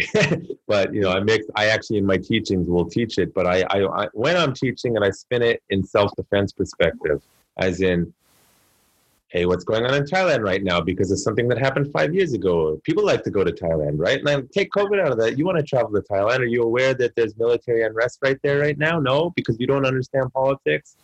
Uh, if I go, I you know one of these uh, pop groups I'm in, uh, they in England, I get sent these stabbing videos all the time, all the time, and it's like, hey, you, you do realize London's a really dangerous city if you leave the tourist areas, or Paris is really dangerous if you, and you need to understand this stuff. Uh, someone very close to me, who I've since got in, gotten them into politics, used to just vote one or one way or the other based on what their friends voted. And that's Right. how politics is born. Most people in Canada too, like, ah, forget it. Why it's stupid. But this person is starting to tell me, like, I didn't realize how involved everything is with this stuff. And if you don't know, you're going to get screwed over. And all of a sudden now they're educating themselves on this stuff and starting to learn, like, ooh, it's not what I thought it was. It's like, no shit. Sure. Sure. It's crazy. You know, people just understand what's going on in their own backyard. One of the guys I trained with in Israel uh, was a London police officer. Yeah. And they don't carry they at that time in 2011 they don't carry guns. If they need firearms, they call another unit that's armed to come Yeah. to the scene. Gun squad. Which they have their billy clubs. That's all they have, and it's I I thought it was ridiculous. But then he tells me that there's certain parts of East London, I believe, that's basically Sharia law. It's Muslim controlled. They won't go in those. about it. You can't talk about it publicly. Yeah. But it's true. They won't go in those areas Yeah. because they're afraid of, of being shot and killed. And here's these police officers without guns. They have their billy clubs and maybe pepper spray or whatever. I don't even think they carry, carry tasers, whatever they carry. They don't have guns, and they're- they won't go in those areas. it actually shows you know there's this saying about you know the government has the uh, what is it it's a common saying about the the government has use like the right to use of force and when they lose that use of force like or people are willing to be like i don't care if you're the government they back off and it just shows you if you can only be violence with violence and if you're not willing to be violence with violence the other side's going to win right? It, it applies on the micro of personal self-defense. It applies on the macro on politics. And I know a lot of people in Krav like to stay away from the politics. A lot of people say, don't talk about politics. Everything is connected. Your micro and your macro, it's all connected. And the same as if I don't punch the guy who's hitting me in the face back, he's going to keep doing it till I dead. It applies to people who are willing to use these supports, whether it be a particular group of people that's more violent than you, whether it be a political affiliate, whatever it is, right? You know, you're seeing that now with the rise of Antifa. Like, there's a reason that they're. You, absolutely. And if you listen to what Antifa and Black Lives Matter say, they don't want police. Yeah. Or we, you know, we they, we should be eliminated. You know, that's ridiculous. If you don't stand up for them, you get lawlessness, like in that the, the CHAZ or whatever the hell it was in Yeah, Seattle. yeah, Seattle. It's, we're, we're even in Portland now, Yeah. where they're holding the police back. All you're doing is is they're punching. It's like you said. It's they they comparing uh, being punched in the face and not responding, and you keep getting punched, and they're going to keep punching you Yeah. until you until you until you're until you're dead. Yeah. and that's what's happening now in you know in Portland and other cities where the police are just being held back. Well, what do you expect them to do? Then when they do go to try to stop these people, their powers are limited, and they and these people in Antifa know this, and Black Lives Matter know this, and they keep pushing the pushing the button, pushing the button, and they keep you know, or just say pushing the envelope. And so, where does it end? And that's my question: is if the police aren't getting the backing of their uh, uh, of the of the you know the people running these cities or these states, then where does it end? What are we supposed to do? And that's no one wants to answer that question. Is what is the police supposed to do? Yeah. That's a lot of Yeah. doing. You know, the, the, the, the, mentality of a lot of police officers now is are standing down. I mean, we you can't do your job. What are you supposed to do? Now we just got to worry about ourselves, and that's a terrible way to feel. I never imagined be feeling that way. But with the uh, with the climate of this country, where the, they want to abolish police, and you've got actually politicians pushing this as well. In Minne- Minneapolis, they're voting to abolish the police altogether. Yeah, that's gonna go I mean, poorly. What sense does this make? Yeah, And these are these are supposed to be educated people. Maybe I should run for office when I retire yeah, because I think I can should. do a little better job. It's, it's ridiculous. I, I just shake my head with, with the way people think. It's just outrageous. Yeah, well, that's why I say get educated, learn martial arts, get Zen training. But I, I do have to go now because I got to get to something. Um, but it was a pleasure having you. Uh, My pleasure being on. what's your website for your school when it reopens? People can uh, hit it up. Um, SparSelfDefense.com. and you guys have social media at all, or are you guys? We sure do. We're on Facebook. Uh, we're on Instagram. Uh, just uh, type in Spar Self Defense and they'll find us. Oh, yeah, awesome. Well, I was glad seeing, catching up with you. Hopefully, when COVID calms down and New York settles down, I'll be back sometimes. Absolutely. Come on back, get some wings. Hopefully, we'll get near here as well. And uh, we'll get some chicken wings and, uh, you know, get some pizza, pizza and wings, and uh, watch a Bills game. oh, for sure. Oh yeah. Have a good night. Watch. Good. Have, good, have fun watching Warrior. Thanks, man. Stay safe. Yeah. Good Night. Take care.